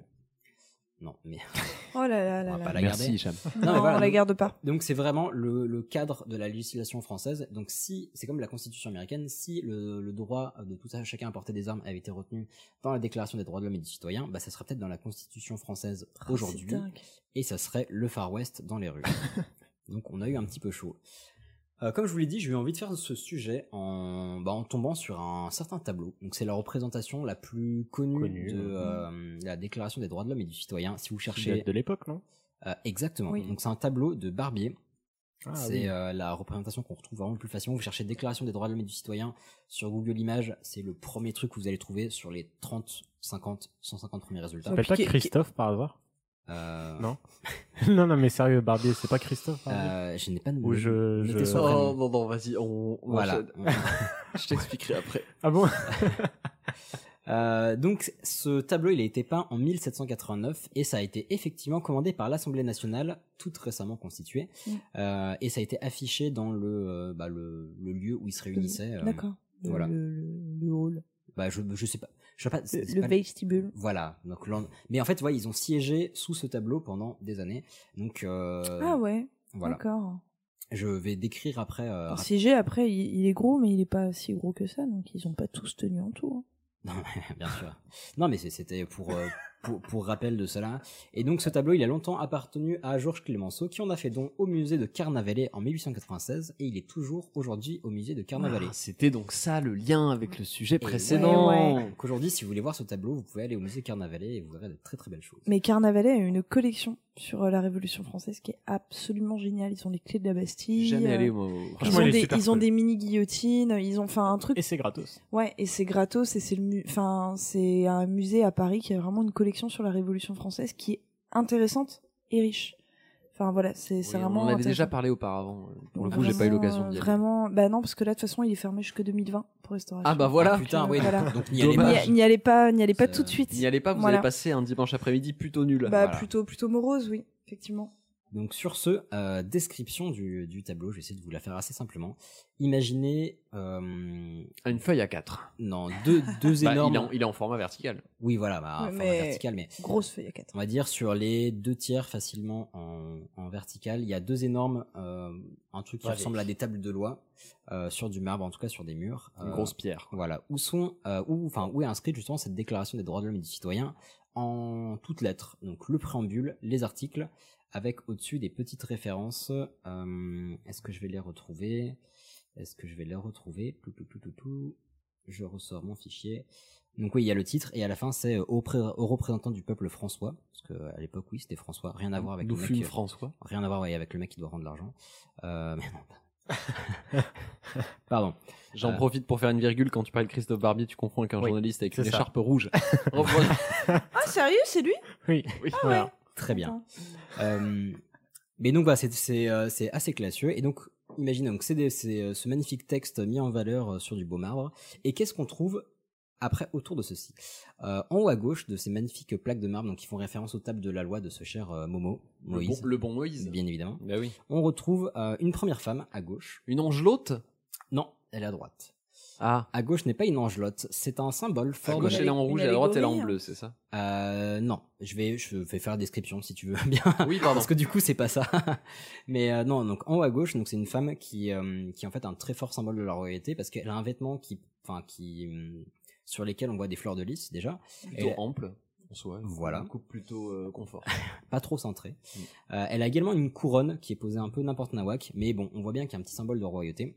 Elle tient dans ses mains des chaînes brisées, donc symbole de libération. Ah, donc c'est vraiment, voilà, c'est euh, le, le, le peuple, la nation et aussi la royauté qui se libère de, de l'oppression. Bah, et on est dans une période, quand on fait la DDHC, on est convaincu que euh, maintenant ça va très bien se passer avec le roi. Ouais. Tout va Donc, bien euh, aller. voilà, on est vraiment convaincu que euh, c'est cool, ça va bien se passer, on n'est pas encore dans l'optique de mettre en place une république. Voilà. Et je précise des DHC, déclaration des droits du citoyen. J'ai marqué Oui, ça dans mes notes excu- aussi. ouais, mais ouais, parce que c'est très- excusez-moi. Oui, oui, non, mais t'as c'est raison, une c'est habitude. très, c'est très très loin à dire. Euh, cette femme euh, porte également trois couleurs, le bleu, le blanc et le rouge, qui seront par la suite celles du drapeau français, mais elles seront d'abord utilisées par la marine nationale à partir de 1794, puis comme drapeau officiel Mmh. quelques années après. Il y a eu des petits allers-retours, donc je vais pas vous dire exactement à partir de quelle année, parce que euh, j'ai cru voir que c'était un petit peu complexe euh, pour le drapeau officiel. Mais voilà, étonnamment. Moi, je crois que ça a beaucoup varié, euh, il me semble. Et ça a commencé vraiment par euh, le, bah, un espèce de pavillon qui est utilisé sur les bateaux, quoi. Avant vraiment d'être D'accord. le symbole de la nation. Donc, de l'autre côté, euh, en haut à droite de cette table, nous avons effectivement une, une angelote. Diront, moi, je- j'ai La préféré- bonne angelote. j'ai j'ai préféré mettre euh, une femme ailée, symbole de liberté. Donc, elle pointe euh, d'une main l'œil de la providence, dont je parlerai juste après. Le fameux. Voilà, qui est dans le Qui ciel. plaira à nos amis complotistes. Voilà. Et de l'autre, le texte de la déclaration. Donc, euh, on peut, j'expliquerai justement avec l'œil l'œil de la Providence ce que ça peut vouloir dire. Mm. Donc, cette, euh, cette, Elle est, elle est sur en 11h, euh, 11h35. Un peu de choses près. ouais, alors, ses il, bras. il le fait avec ses bras, mais c'est c'est globalement ça, 11h35. Euh, alors, il y a pas mal de choses à dire avec cette angelote, mais c'est pas les symboles que je vais préférer, donc j'ai passé euh, rapidement dessus, mais voilà, effectivement, elle a un habit assez clair, elle a des ailes, elle a un petit sceptre, donc il y a, euh, il y a à la fois de la, de la pureté, de la virginité, du divin, de la libération, enfin, il y a plein de choses là-dessus. Euh, et ce qui a amené, enfin ce qui m'a amené à écrire ce sujet, ce qui m'a le plus surpris, peut-être étais-je naïf, peut-être euh, étais-je, peut-être étais-je surpris, je ne sais pas. Tu fus naïf, en effet. Voilà, il y a un ouroboros entre les deux tables. Ah. Ok. Est-ce que bon, j'en ai parlé rapidement. Est-ce que vous savez ce que c'est qu'un ouroboros Un bon serpent qui se mord la huc. Voilà, Euh, c'est un serpent, donc c'est un, un espèce de cercle, euh, et c'est un serpent qui se mord la queue. C'est un symbole qui remonte jusqu'à l'Égypte antique et qui a été retrouvé dans de nombreuses civilisations, dans de nombreux domaines. Donc par exemple dans la Notamment chez les bons vikings. voilà dans la mythologie euh, scandinave. Qui s'appelait Euh, voilà, là c'est le côté qui est imprononçable. Jormungand. un truc Jormungand. Ah. Ah. comme- Voilà. Euh, et c'est le C'est pas serpent mal. dans la mythologie scandinave, c'est le serpent qui entoure le monde, qui a tellement grossi qu'il entoure le monde et qu'il se mord la queue. Euh, c'est en alchimie, il est aussi utilisé, puis c'est un symbole de transformation, le principe de euh, rien ne se perd, rien ne se crée, tout se transforme. C'est un symbole qui est extrêmement fort et c'est un des symboles que j'aime énormément euh, d'un point de vue très personnel. Euh, ça peut reprendre, enfin, il est très fort et il représente des concepts très puissants, donc le hum, symbole de, enfin, concept de cycle perpétuel, de renouveau, d'auto-inclusion. Donc c'est des choses qui, qui permettent d'appuyer une réflexion assez profonde. Euh, donc Ouais, c'est- puis il se mord la queue aussi. voilà, très bien. Si ça te, si ça te suscite des fantasmes, n'hésite pas. Je vois que tu as une interrogation, Camille. Bah, en quelque sorte, du coup, c'est pour montrer la pérennité de cette déclaration, quoi. Ah Pas, pas uniquement, pas uniquement. D'accord. Bah, il y, a la- il y a la pérennité, il y a le renouveau, effectivement. Il y a le fait que c'est un peu le, le principe du phénix euh, qui renaît de ses cendres, mais sans perte. C'est à partir de l'an. et C'est exactement ça. Alors, Camille me montre l'image de la déclaration, mais Mm. Bah, c'est- je, la, je la regarde en Voilà. même temps, du coup. hein. Bah, je vous invite à la regarder. On vous mettra un visuel. On dans tous vous les cas. mettra bien sûr. Maintenant un que ça visuel. capte bien pas du tout dans le métro, allez-y, regarde. Voilà. Mais euh, bah, symbole du renouveau, effectivement, de la renaissance, d'une nouvelle ère qui arrive, de la transformation aussi. Euh, la transformation, c'est-à-dire que c'est à partir de tous les éléments qu'ils avaient à disposition, donc le peuple qui était sous-évalué, et c'est lui qui va créer une nouvelle nation. Et un symbole qui est très fort, et j'en parlais justement dans cette euh, déclaration des droits de l'homme et du citoyen, c'est que la, il y a une auto-inclusion entre la nation et le peuple. Et enfin, la nation et ceux qui composent la nation. C'est-à-dire que pour défendre la nation, il faut défendre le peuple, et pour défendre le peuple, il faut défendre la nation. Les deux se, les deux se, se rejoignent. Donc, comme je disais, si j'aime beaucoup cette, euh, ce symbole, euh, d'un point de vue purement personnel, c'est que, par exemple, en tant qu'homme intégré dans la société, je suis inclus dans celle-ci, mais une partie de la société se retrouve également en moi. Donc, si je veux questionner la société, bah, je dois aussi me questionner, mais si je veux changer la société, bah, je peux commencer par le faire par moi-même. Donc j'aime bien cette logique de euh, d'être dans le tout et d'être dans euh, l'unité également, enfin dans l'atomique. Voilà, c'est- D'aucuns oseraient dire que ça surinterprète. Peut-être que le, le gadjo qui voyait ce tableau à l'époque. ne- Ah, ça c'est possible. Ah, là, je, par- là, je par- je parlais juste du symbole, mais sur l'interprétation, justement, j'essaye d'en d'en rester aussi loin que possible, même si je vais essayer de donner quelques clés. Mais parce que justement, je me suis beaucoup amusé en faisant des recherches à trouver beaucoup de théories du complot. Et si, ju- si justement, ça m'a amusé de faire un sujet là-dessus, c'est que euh, bah, on va en parler juste après avec euh, l'œil de la providence, que ce soit l'Ouroboros ou l'œil de la providence. Dès qu'on trouve ça sur un document plutôt officiel, un truc historique et tout, alors ça part en sucette dans tous les Et sens. si je peux juste me permettre, l'œil de la providence, et- voilà, exactement. C'est le triangle avec l'œil au milieu, Ouais, euh, mais- le symbole des Exact. Illuminati. Illuminati. Ouais. Bah, je- ouais, je- j'en On parle- appelle aussi l'œil qui voit tout. et j'en parle juste après. Donc pour finir sur euh, l'Ouroboros, euh, ce que j'en retiens mais purement personnellement, et je vous invite à vous faire votre idée ou à chercher des analyses graphiques sur la question, j'en ai trouvé quelques-unes mais il n'y en a pas tant que ça au final. Euh, c'est mais euh, ça en fait on le retrouve dans les vraiment dans les articles et je vous sortirai quelques extraits mais c'est donc si on veut enfin les hommes sont la nation mais la nation ce sont aussi les hommes qui la composent parce que c'est eux qui ont mené cette euh, révolution et qui qui se protègent ainsi donc si on veut protéger la nation faut prot- faut protéger les hommes et inversement euh, on a notamment, je vais essayer de vous retrouver l'extrait. Hum, hum, hum. Euh, bon, alors je vous parlais de la liberté, mais il y a la question de la liberté consiste euh, à pouvoir faire tout ce qui ne nuit pas à autrui, mais ça c'est extra, enfin c'est ultra connu. Euh, En effet. Il y a, alors excusez-moi, je cherche. Mais cherche donc tes extraits, l'ami. Pendant ce temps, Camille va nous chanter une chanson. Ah, ça ira, ça ira, ça hein. ira. Les aristocrates à la lanterne. Ah, ça ira, ça ira, ça ira. Les aristocrates, on les aura. podcast par Voilà, il y, a, il y a une petite dans l'article 5 quand même, il y a une petite notion de, de truc cyclique, c'est que là le droit n'a- la, la loi n'a droit de défendre que les actions, que les actions nuisibles à la société. Donc on voit bien que sur les premiers articles, genre l'article premier, euh, les hommes naissent ni li- libres égaux en droit, on parle de déclaration des droits de l'homme et du citoyen, donc on a l'impression que ça s'adresse directement aux hommes et aux citoyens. Mais donc la loi, euh, elle va défendre des choses, mais pour, enfin elle va hum, cadrer des choses, mais pour défendre la société en fait. Donc tout ce qui n'est pas défendu par la loi peut être empêché et nul ne peut être contraint à faire ce qu'elle n'ordonne pas. Donc en deux phrases, on a vu qu'il y avait une protection de la société, mais aussi une protection des hommes et une certaine liberté. Donc c'est un document qui est bien plus complexe qu'on ne pourrait le penser. Euh, un des derniers symboles, pas le dernier, mais un des derniers symboles euh, qui m'a qui m'a interpellé, c'est l'œil de la providence. Donc c'est effectivement un œil qui est euh, souvent inscrit dans un triangle avec des rayons de lumière qui émanent euh, qui émanent de ce triangle. Qui représente Dieu, tout simplement. C'est- Pas uniquement. Pas nécessairement, ouais. Pas uniquement. Non c'est euh, Pas forcément. ah, c'est aussi un symbole qui est très très vieux, qui euh, qui date, il me semble, de l- l'Égypte antique, mais je vais pas dire de bêtises. Je sais pas, je connais Euh, pas là- l'origine. Là, Là, je t'avoue là, que je- je. Je je je te saurais pas pose vous une dire, colle. mais c'est pas tout jeune. Euh, donc c'est symbole de connaissance et de savoir, mais c'est parfois utilisé pour représenter Dieu ou une forme de pouvoir absolu. Ça, on peut le retrouver notamment dans la fin du euh, préambule de la déclaration. On a euh, en conséquence l'Assemblée nationale reconnaît et déclare en présence et sous les auspices de l'être suprême Ah, les droits suivants de l'homme et du citoyen. je savais pas qu'il y avait un bail de divin dans la déclaration. Bah, ce qui est intéressant, et c'est notamment en fait quand on voit le, ce fameux euh, œil de la providence, on pense souvent donc aux Illuminati certes, mais Mhm. aussi aux, euh, aux francs-maçons. Donc, Ils ont eu certes Au une- billet euh, de, de, de dollars aussi. Oui, Oui, il, à est- il présenter est sur, sur les le, il billets est de sur le dollars. Mhm. billet de 1 dollar et, euh, et d'autres, je sais plus. Mais, euh, mais ce qui est intéressant, c'est que là, il y a la notion d'être suprême et qui est la même dans certaines euh, loges maçonniques, pas tous certes, mais dans certains courants francs-maçons.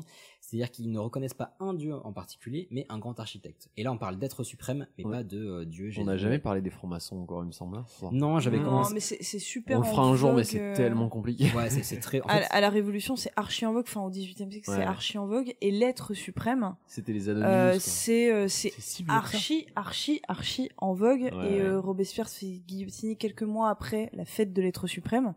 Mais c'était censé devenir la religion d'État, quoi. euh. N'hésitez pas à nous dire si ça vous intéresse vraiment, on fera parce que c'est un gros travail. Eh, on, mais, si, euh, on a eu Ouais, une demande je euh, pense dans que le, ça Ah, on a peut eu la être dans très le dernier galère. sondage. Mais en fait, j'ai commencé à le faire et, euh, et là où j'ai de la, on va dire, j'essaie d'avoir une certaine euh, éthique rédactionnelle, c'est que euh, c'est très difficile de démêler le vrai du faux. Déjà parce qu'il y a plusieurs courants maçonniques, Mm. Mmh. il y a beaucoup de théories du complot qui sont Ouais, plus c'est ou vrai moins qu'il y a bien plein de intentionnées. loges avec des, man- enfin, Ouais. un truc, euh, des concepts différents. On fera un quiz. Donc non, mais à la limite, on est, on Si est un sur- de nos, é- nos auditeurs est À la franc-maçon. limite, on, est, voilà, on essaiera de demander à quelqu'un qui est Absolument. franc-maçon de venir nous expliquer. euh, ça sera plus simple. Mais, euh, mais effectivement, il y a beaucoup de choses intéressantes à dire dessus. Euh, je parlais de la petite angelotte. La petite angelotte, comme je disais, elle pointe l'œil. voilà, elle pointe l'œil, euh, mais également le texte. Donc, Bonne mère. on peut parler d'être suprême, mais si on prend la signification symbolique de, euh, de savoir de l'œil de la providence, enfin de connaissance et de savoir, euh, ça peut aussi être que bah, la connaissance et l'observation de ces lois seraient symbole de liberté.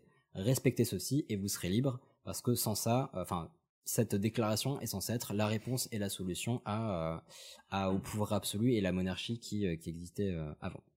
Euh, entre les deux tables de loi, on retrouve également une lance. Là, l'explica- l'explication est très très simple. C'est une référence au pic des révolutionnaires, et c'est en opposition à l'épée, donc symbole de royauté. Révolutionnaire. Et au bout de cette lance, qu'est-ce qu'on y trouve Oh là là, mais quelle relance magnifique On y trouve un bonnet phrygien, enfin un chapeau phrygien, qui est un symbole issu de l'Antiquité, si je ne dis pas de bêtises, de la région de Phrygie, euh, dans l'actuelle Turquie. Alors, d'après ce que j'ai trouvé, ça viendrait pas... Enfin, il y a des références à ce bonnet avant le... Avant... Enfin... Avant que ce soit retrouvé en Phrygie, mais la question n'est pas là. Et par la suite, ça va être utilisé en France et dans d'autres pays par des révolutionnaires comme symbole de prise de liberté. Pour ceux qui savent pas, c'est le bonnet des schtroumpfs, mais avec des roues flaquettes. Et en rouge. Non, et, pas forcément de plaquettes. Et puis c'est- et puis c'est aussi le, le fameux bonnet rouge, euh, bah, nous qu'on a connu Marianne. il y a quelques de la années. Mmh. liberté guidant le peuple. Non, mais qu'on a connu aussi il y a quelques années des révoltes des bonnets rouges en Bretagne. Ah, non. Mais qui est. Bah, si, Oui, on mais en non, a non, beaucoup c'est- parlé. Effectivement. Et qui Et ils étaient ont juste de déjà vrais euh, bonnets les rouges. bonnets rouges des euh, révoltés bretons à l'époque de Louis XIV. Enfin, le bonnet rouge, fait. c'est euh, le, le- Il le est bonnet vrai. de la liberté. Mmh, Il c'est est vrai. Et pas qu'en France en plus, c'est ça qui a, Non, qui est assez non, rigolo. non, c'est vrai que je saurais pas vous dire précisément où, mais ça remonte et ça voyage. Alors maintenant, Ça la, la- la petite conclusion, la petite conclusion taquine, vous commencez à me connaître. euh, euh, pseudo-militantisme. Allez, que sais-je. euh, taquine, va. Ouh, qu'il est Ouh, taquin. ça va parler Ouh, féminisme. qu'il est taquin. Déclaration Où des on va droits des représenter le- les femmes. Ouais. Oh, ça va parler Olympe de Gouges. Bah, exactement. Allez Allez, bonne référence. Donc déclaration des droits de l'homme et du citoyen, on dit souvent oui, mais c'est un H majuscule, donc on parle des hommes au plus, enfin hum, des hommes en général, c'est entièrement faux. J'en suis désolé, mais c'est absolument faux. On parle vraiment des sauces, en Voilà. fait. Le, le peu de fois où on peut trouver euh, le terme homme en majuscule, c'est soit dans le titre et c'est une convention d'écriture parce que les titres s'écrivent avec tous les mots en majuscule, Mmh. soit il me semble que dans le préambule, c'est il doit y avoir une ou deux notions en majuscule. Mais sinon, euh, dans ce texte, il y a 13 fois entre le préambule et les articles, 13 fois la mention de homme au singulier ou au pluriel, et 0 fois la mention de femme. Et euh, tous les autres articles sont, enfin tous, je vais pas vous dire de bêtises, mais en tout cas la très grande majorité, bah, tous sont écrits avec un H minuscule, et ils décrivent bel et bien les hommes pour euh, un, enfin, je vais vous donner un exemple très très simple, mais les hommes naissent et demeurent ligres- libres et égaux en droit. Est-ce que vous pouvez nous rappeler à, à quelle date les femmes ont eu le droit de vote Pendant la Seconde Guerre mondiale ou juste à la fin 1945 1944. 44, et ce voilà. texte a été écrit en 1789. Naissent Il est parti et sur demeurent- un 1960, Hicham. Euh, je sais pas. hein. Hop là Ouais, comme, comme quoi, c'est une preuve pure et simple que ça ne s'adressait effectivement pas aux hommes et aux femmes. Donc c'est quand même fou qu'il y ait un texte qui était aussi fondateur d'une révolution et d'une civilisation, d'une so- enfin pas de civilisation, mais d'une société qui s'adressait qu'à une partie de la population. Mais ben, on en est très très loin à l'époque du droit de du droit de la femme. On en est archi archi loin et je pense que La question était à peine sur la table. on ne peut pas reprocher ça aux révolutionnaires. On peut leur reprocher beaucoup de choses, mais c'était non, c'était encore Ah, si, moi, je- très ouais, compliqué. ouais, je reproche mille fois. Je dis pas que Ils c'est ont facile. fait beaucoup de choses pour les femmes. Le divorce. Mais je dis pas que- C'est un truc con, Ah mais ça c'est un truc génial. Le fait que la femme puisse vivre sans tuteur.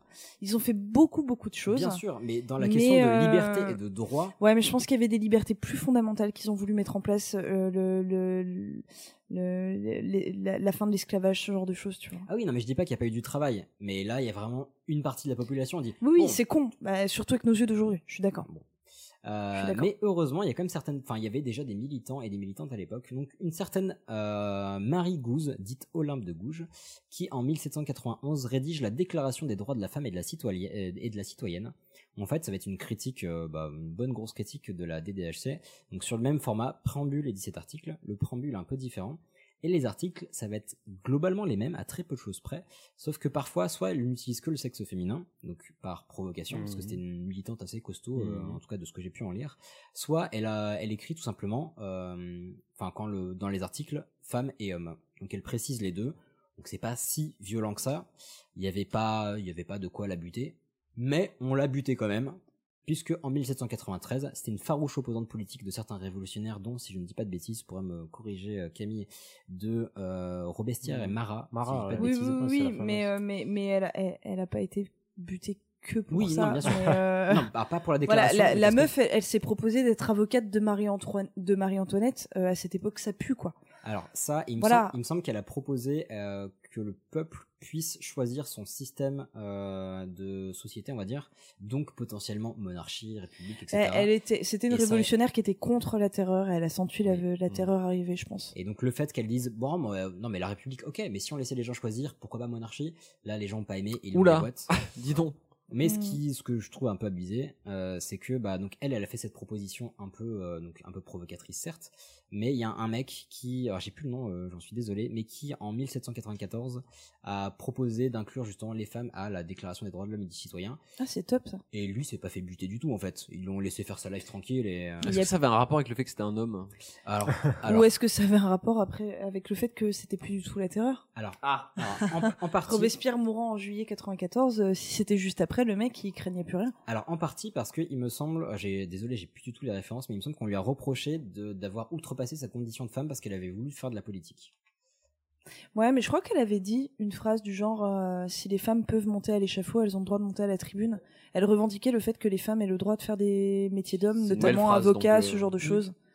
Et, Tout à euh, fait. et je crois que ça, ça avait. Je m'en pas ferais bien un t-shirt. Trop, Bah, trop plu. Bah ouais. Et ben, je crois qu'il y a des t-shirts.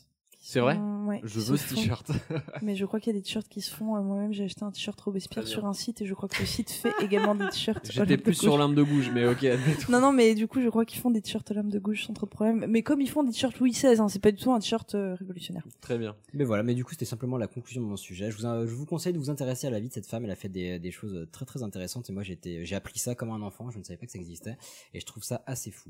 Il y a une BD de ouf euh, qui a été faite sur elle. Oui, il y a un roman graphique. Ouais, Et ouais, euh, qui on est connaît une, cer- vachement bien. une certaine personne qui a été invitée à notre table, euh, Lorraine pour ne pas la citer, qui m'a, quand je lui ai parlé d'Hélène de Gouche, qui m'a conseillé de regarder cette BD parce qu'apparemment il est ouf. Ouais, Et j'ai vraiment regardé bien. les images, ça a l'air top. Donc on vous mettra le- les références aussi, ça a l'air Le bon lien. trop trop bien. Très bien.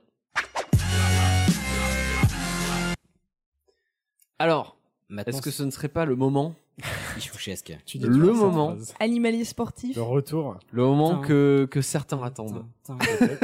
Je peux pas dire que vous attendez tous parce que j'ai Oui. l'impression que tout le monde attend un petit peu des choses différentes. On va lui Ouais. faire un jingle spécial Ichouchou, moi je dis. un jour. En Tu es tout le cas, plus beau, le plus fort. en tout cas, c'est l'heure de Ichouchou. Vous pourriez pas pousser un peu, mon commandant Oui, ça marche. Je suis pas sûr que le sol soit parfaitement stable. Ah non, ça ne marche pas. Non, mais maintenant, il faut tirer dans l'autre sens. Oui, ça marche. Méfiez-vous des solutions hâtives. Non, ça ne marche pas.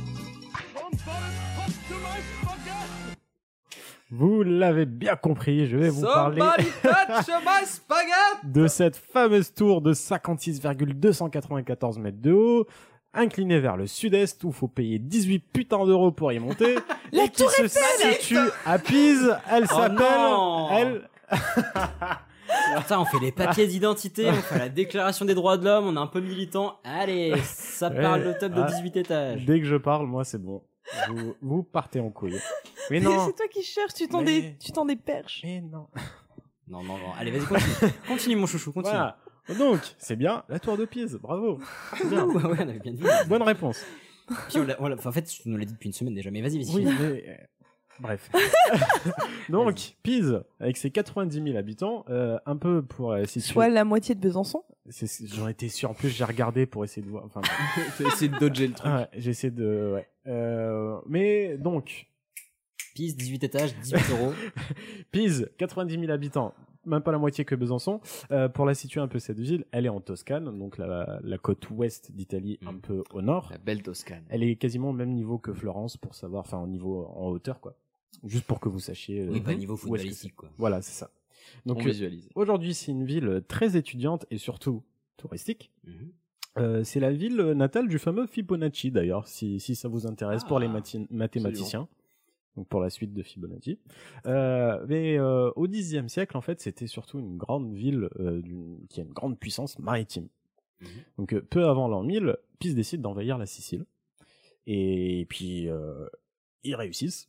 ils reviennent avec beaucoup d'or. Est-ce qu'on sait à qui appartenait la Sicile Non, Qui va j'ai y pas envoyer cherché. Et ils reviennent C'est un avec Sicilien, hein, beaucoup je pense. d'or. C'est une très bonne réponse d'Ilias. Euh, ils reviennent avec beaucoup d'heures qu'ils avaient volées, et en 1060, avec toute la thune qu'ils ont gagnée, entre guillemets, ils décident de construire une grande place pour montrer leur puissance.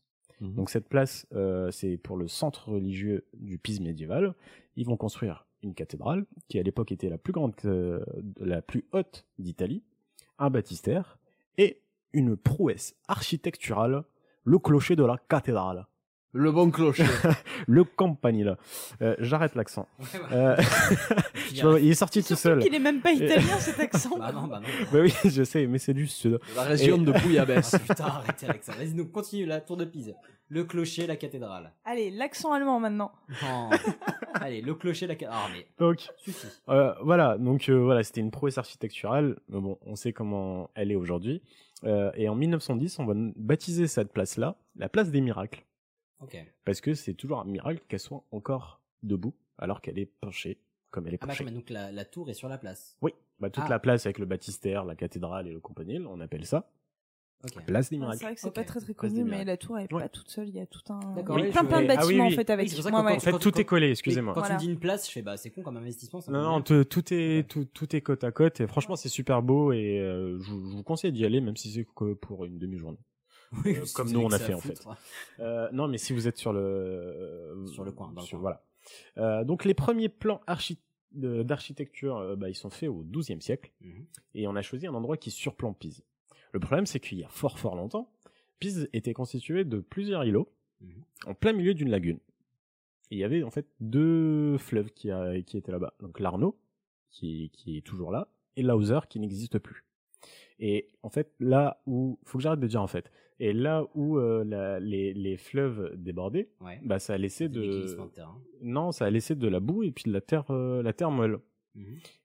et le pire dans tout ça bah c'est forcément pas pas stable tout ça Ces meubles. voilà et le pire dans tout ça c'est que bah, les architectes ils s'en foutaient royalement on dirait dirait on a commence à l'habitude savoir où tu veux en venir. tranquille on a on a Ça va l'habitude le faire.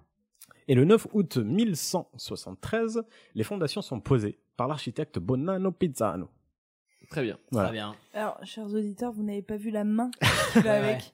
Vous Le vous doutez geste du de la geste qui main. a été, qui a été fait. Il fait l'accent. Euh, et le truc, c'est que bah, au bout du troisième étage, sur sept au total, Mhm. bah, la tour commence déjà à pencher vers le nord. Ah, quand il a construit ça, qu'on s'est déjà Au se péter bout- la ouais. gueule. Donc c'est même pas à la Incroyable. moitié, à la moitié de la tour, elle commence à pencher vers le nord et euh, donc vers la cathédrale. Et aujourd'hui, en fait, encore une fois une droite, euh, elle, elle penche de l'autre côté. Moi, ce que j'allais dire, elle penche Ouais, plus elle- du tout vers la Non, cathédrale aujourd'hui. Elle penche vers le sud. mais C'est dingue. ce On y truc. viendra tout à l'heure. Ok. Euh, mais encore une fois, ça commence à pencher. Mais les Italiens ils disent, oh, Les équilibres de l'autre côté. on s'en fout. Tu rigoles, mais c'est exactement ça. Bah oui, j'aurais fait pareil. Et Qu'est-ce Bon, qu'ils- après, je suis pas architecte. mais- Et pour compenser, du coup, bah, ils, ont, euh, ils ont construit des piliers plus grands sur la face nord. Ils se sont dit, voilà, on Ah, les fait cons. des trucs un peu C'est plus grands, fini, quoi. ça va, ça, va, ça va être droit au Par exemple, bout, euh, d'entendre à le la fin. bordel. bord Numéro bis dans Mission Cléopâtre, quoi. Et on- bah, c'est un peu ça. hein. C'est exactement ça. Et une petite anecdote euh, super drôle, c'est qu'à l'époque, euh, dans Pise et au- autour de Pise, il y avait des milliers de, de petites Autour de tourelles. Pise, excellent. Ah Pardon. Bien joué Vas-y. Euh, au- euh, donc il y avait des milliers de, de, de- de petites tourelles. Mhm. Euh, et en fait, quand, quand tu voulais euh, construire un bâtiment quelque part, Mhm. bah, tu regardais où est-ce que la tour la plus proche penchait et Ah, tu tu- construisais dans l'autre sens Ah, pour malin. compenser. Bah malin, non, je suis désolé, c'est Non, c'est- c'est un peu c'est- con quand il pense. c'est- c'est bizarre comme, euh, comme fonctionnement. Mais je trouvais ça drôle. Et- C'est pas mal. Et aujourd'hui, pour construire une tour, bah, on creuse 40 mètres sous le sol Mhm. pour mettre des piliers pour les fondations. Sauf que bah au Moyen Âge, euh, cette technologie-là, elle n'existait pas encore. Donc, ils ont creusé Walou. Non, euh, bah euh, à l'époque, on construisait, on savait construire jusqu'à une certaine hauteur. Ouais. Si tu dépasses cette hauteur-là, Mhm. statistiquement, elle va tomber. Ça se pète la gueule. Voilà. Ils ont, C'était ils six savent, étages. euh, ils savent, euh, ils savent que voilà, il faut pas dépasser une telle hauteur. Sauf que bah pour la tour de Pise, même si c'est en dessous de l'hauteur Ouais, ils ont de cette construit- fameuse ils ont théorie, bah, construit ça a construit pas des banques, fonctionné. euh. Ah ouais, ils ont même pas fait des fifous en fait. Mais à cause du Ils ont sol. pas hein. dépassé, Non, non, euh, à, co- d'accord, à ok. Ah, cause du côté meuble Je du pensais sol. que t'allais nous dire, ils ont fait les fifous, ils se sont dit, Euh, Non. non, on n'a qu'une vie, on fait une grosse tour et euh, non. Non, non, et au D'accord. bout, du- au bout de, de 5 ans de, de construction, bah, on arrête tout, donc en 1178. On stoppe tout. Certains disent que c'est à cause de l'inclinaison de la tour, mais d'autres euh, disent aussi que c'est pour des raisons politiques et militaires.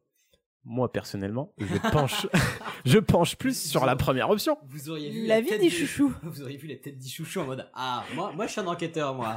Eh, moi j'ai j'ai vu des choses, hein. Mais j'ai- j'ai fait une blague, vous avez même pas remarqué. Je penche Oui, plus, tu penches, oui. oui. Oh la vache. T'as remarqué comment on n'a pas relevé aussi. mais c'était Oh, drôle.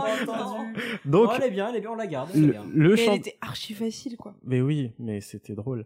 Le, le chantier s'est arrêté pendant un siècle entier. Ok. Pendant un siècle, la, la tour, elle s'était arrêtée au, troisième étage.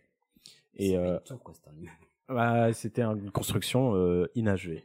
Et l'avantage, euh, la- l'avantage de tout ça, c'est que ça a permis au sol de devenir plus résistant et endurant pour le reste de la tour. Là, ils l'ont tassé, quoi. Bah, ça a un peu séché au bout de- d'un siècle, quoi. C'est euh, ouais. Ils, Et- ont, ils ont construit ça dans un marais, quoi. Bah, Mais ouais. sans déconner, je crois que c'est plus ou moins ça, non Non, Bah oui. Hicham Ouais. C'est c'est ce que j'ai dit. Non, c'était- t'as parlé de deux rivières. Bah oui, c'était en fait des îlots dans Ouais, une c'était- lagune. D'accord. ok. Euh, au, troi- au, troi- au 13e siècle, la construction a repris, mais cette fois, elle commence à pencher de l'autre côté, donc côté sud. Et euh, la solution pour ça, ils font quoi Ils prennent des briques plus grandes côté nord. Sérieusement, quoi, les gars Ah, mais non Comme ça, le poids va faire basculer vers le Oh. Mais nord. attends, mais ça, c'est des faits historiques euh, Mais oui, avérés, là, que tu mais nous sors oui. où tu nous as Ou- non, réinventé non, l'histoire de non, la tour de c'est- Pise. C'est pas du Bigfoot Gate. Putain, en matière de management, c'est pas ouf, quoi. Ah non, c'est très moyen, je trouve. On est d'accord, t'as, été de- t'as arrêté de regarder Topito. Hein, Ah oui. Et on arrive donc en 1278, alors qu'on est au dernier étage. Encore une fois, on arrête le chantier parce que justement, ça repenche un peu trop dangereusement. Euh, et on reprend que 82 ans plus tard, et on finit bah, 82 ans plus tard, on construit la chambre de cloche. Je sais pas, euh, c'est Ouais, le clocher, quoi. c'est ça. Enfin, le truc où tu mets la cloche. Exactement. Et le- euh, donc Oui, la en, chambre de en cloche. 1370, la tour est finie. Sauf qu'il y a un autre problème.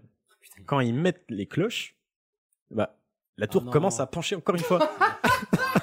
Oh, T'imagines la panique mais grave, mais attends, pour rester dans le même délire, hein, leur solution, ils ont fait quoi Euh, Ils ont mis une cloche plus lourde de l'autre côté. Oh. Si.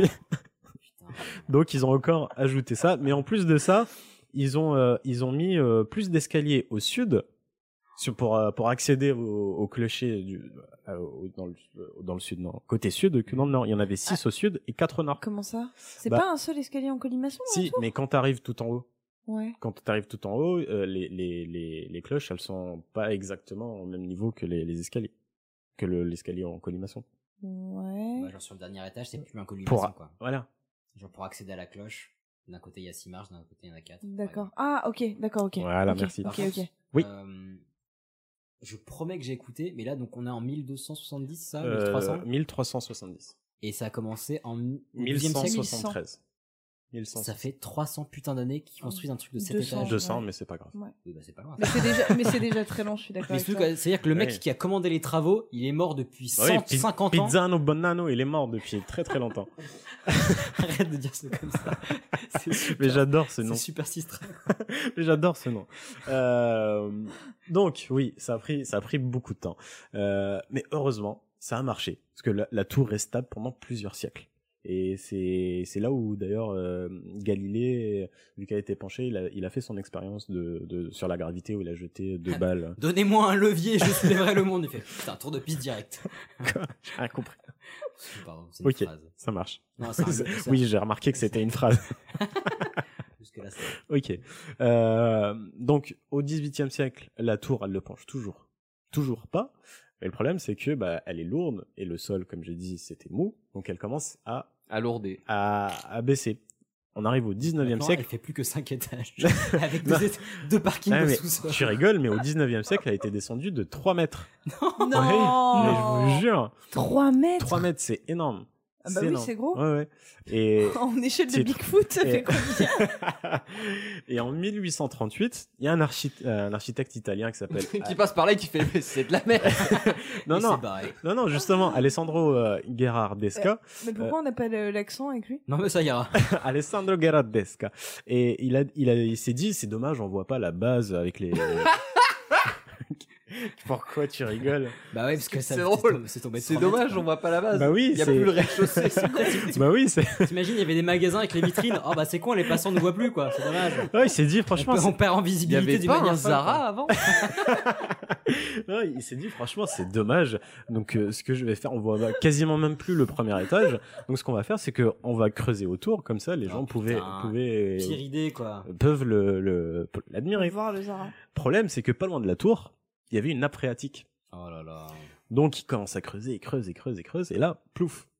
La, la base, elle est entièrement inondée, Allez et euh, elle commence à perdre son équilibre. Je- attends, attends, elle commence. Mais en C'est- fait- c'est- c'est- ça avait commencé il y a plus de 300 ans. Aujourd'hui, ça. aujourd'hui, euh, elle penche de 4 mètres et quelques par rapport à la base. Ok. Euh, genre. euh, Ouais, sur cet sur- étage. Voilà. Ouais, elle est- Euh, de- enfin, c'est le la, dis- le- la différence euh, de, Entre de- la base et le- perpendiculaire. le sommet, ouais. Le triangle rectangle, euh, C'est ça. ok. La somme des deux côtés égale. Euh, Pythagore. Elle, elle- elle penche. Enfin, il y, a- il y a une différence de 4 mètres 5. À l'époque, c'était pas encore ça. Mhm. Donc, depuis que Alessandro Gueraldesca il a creusé, bah ça, la tour elle commence vraiment à bouger.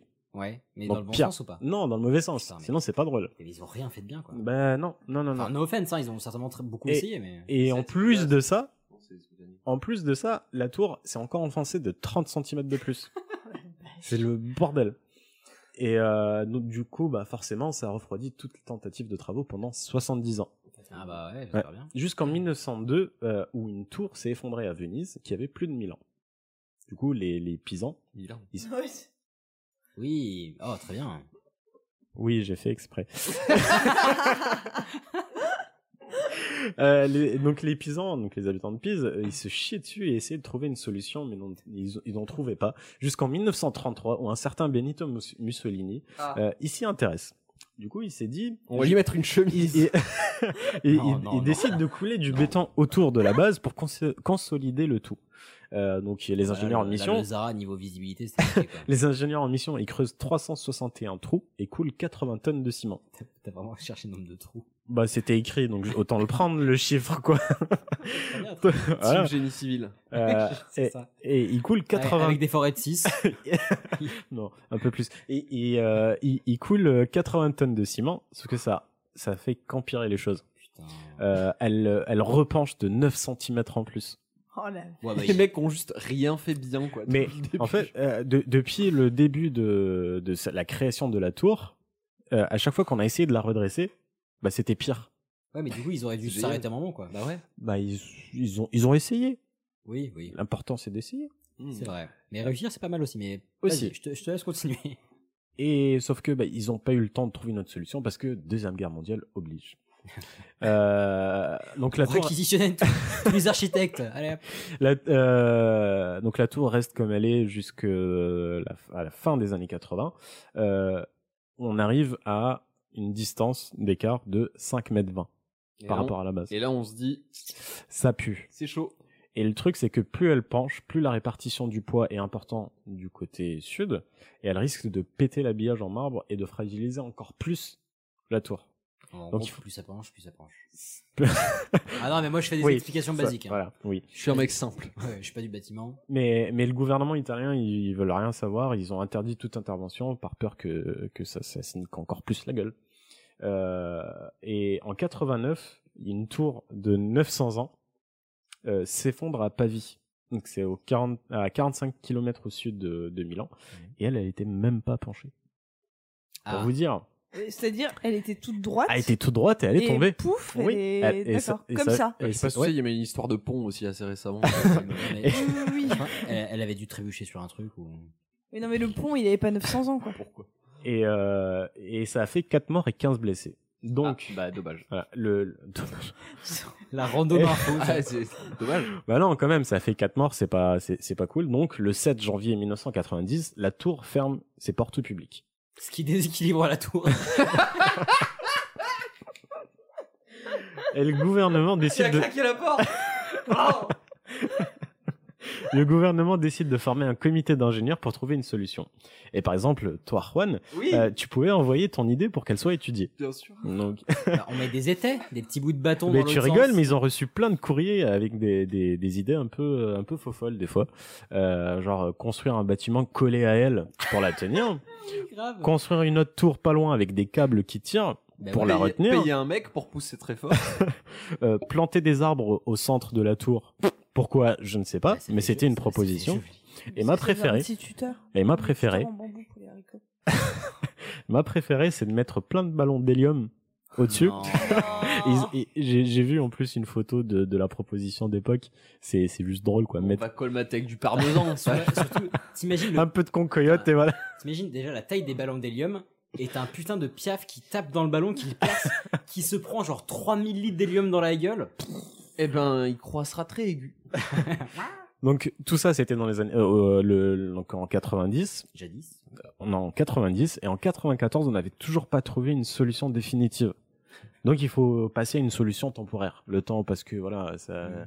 ça pue. Du coup, on a ouvert un musée. Donc non, on a entouré euh, la tour, euh, donc la base de la tour avec des câbles en acier Mhm. euh, tendus pour pas qu'elle se casse la gueule. Et on a placé aussi des câbles tire fort pour la retenir. Et en 93, et 93 un an avant, on, on place 600 tonnes de contrepoids Mhm. sur la, la base côté nord pour euh, justement euh, essayer de trouver une solution. Et Mhm. ça a permis de, de, de, de revenir à 2,5 cm. Centimètres Ouais. Putain, pas mal. C'est- c'est pas ouais. mal. Eh, ils ont jamais Il- été aussi bien. Il reste encore 5 mètres et des patates, mais voilà. Ah non, du ça- coup, il n'y a ah, plus ça- de touristes. attends, ça réduit de 2,5 cm. elle est revenue, enfin, elle a rebougé vers le nord. Ah oui. Et il reste de cinq deux, mètres. oui, il reste encore 5 mètres. Ah oui, donc avec 600 tonnes, ils ont bougé de 2 cm. Ouais, mais en fait, euh, Merde, bah, c'est- euh, les, les ingénieurs, si ça a pris autant de temps, c'est que ils voulaient pas aussi non plus euh, avoir une tour droite parce que ça perd tout son intérêt. Il y aura plus personne qui irait Mais- visiter Pise. mais C'est surtout c'est pas si- con, hein. Si t'essaies de la déplacer aussi fort, surtout ça peut altérer la structure de la tour et elle peut se péter Ouais, la je gueule hein, pense si qu'il tu faut veux y la aller, déplacer euh, il faut y aller trop, mollo, trop ouais. violemment. ouais.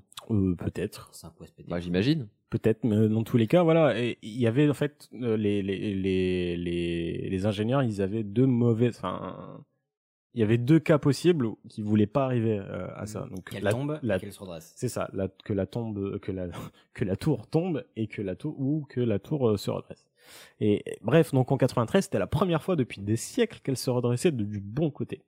Le problème, c'est que bah c'est très très moche et ça faisait râler tous les Italiens. Euh, donc ils pouvaient pas rester comme ça euh, tout le temps.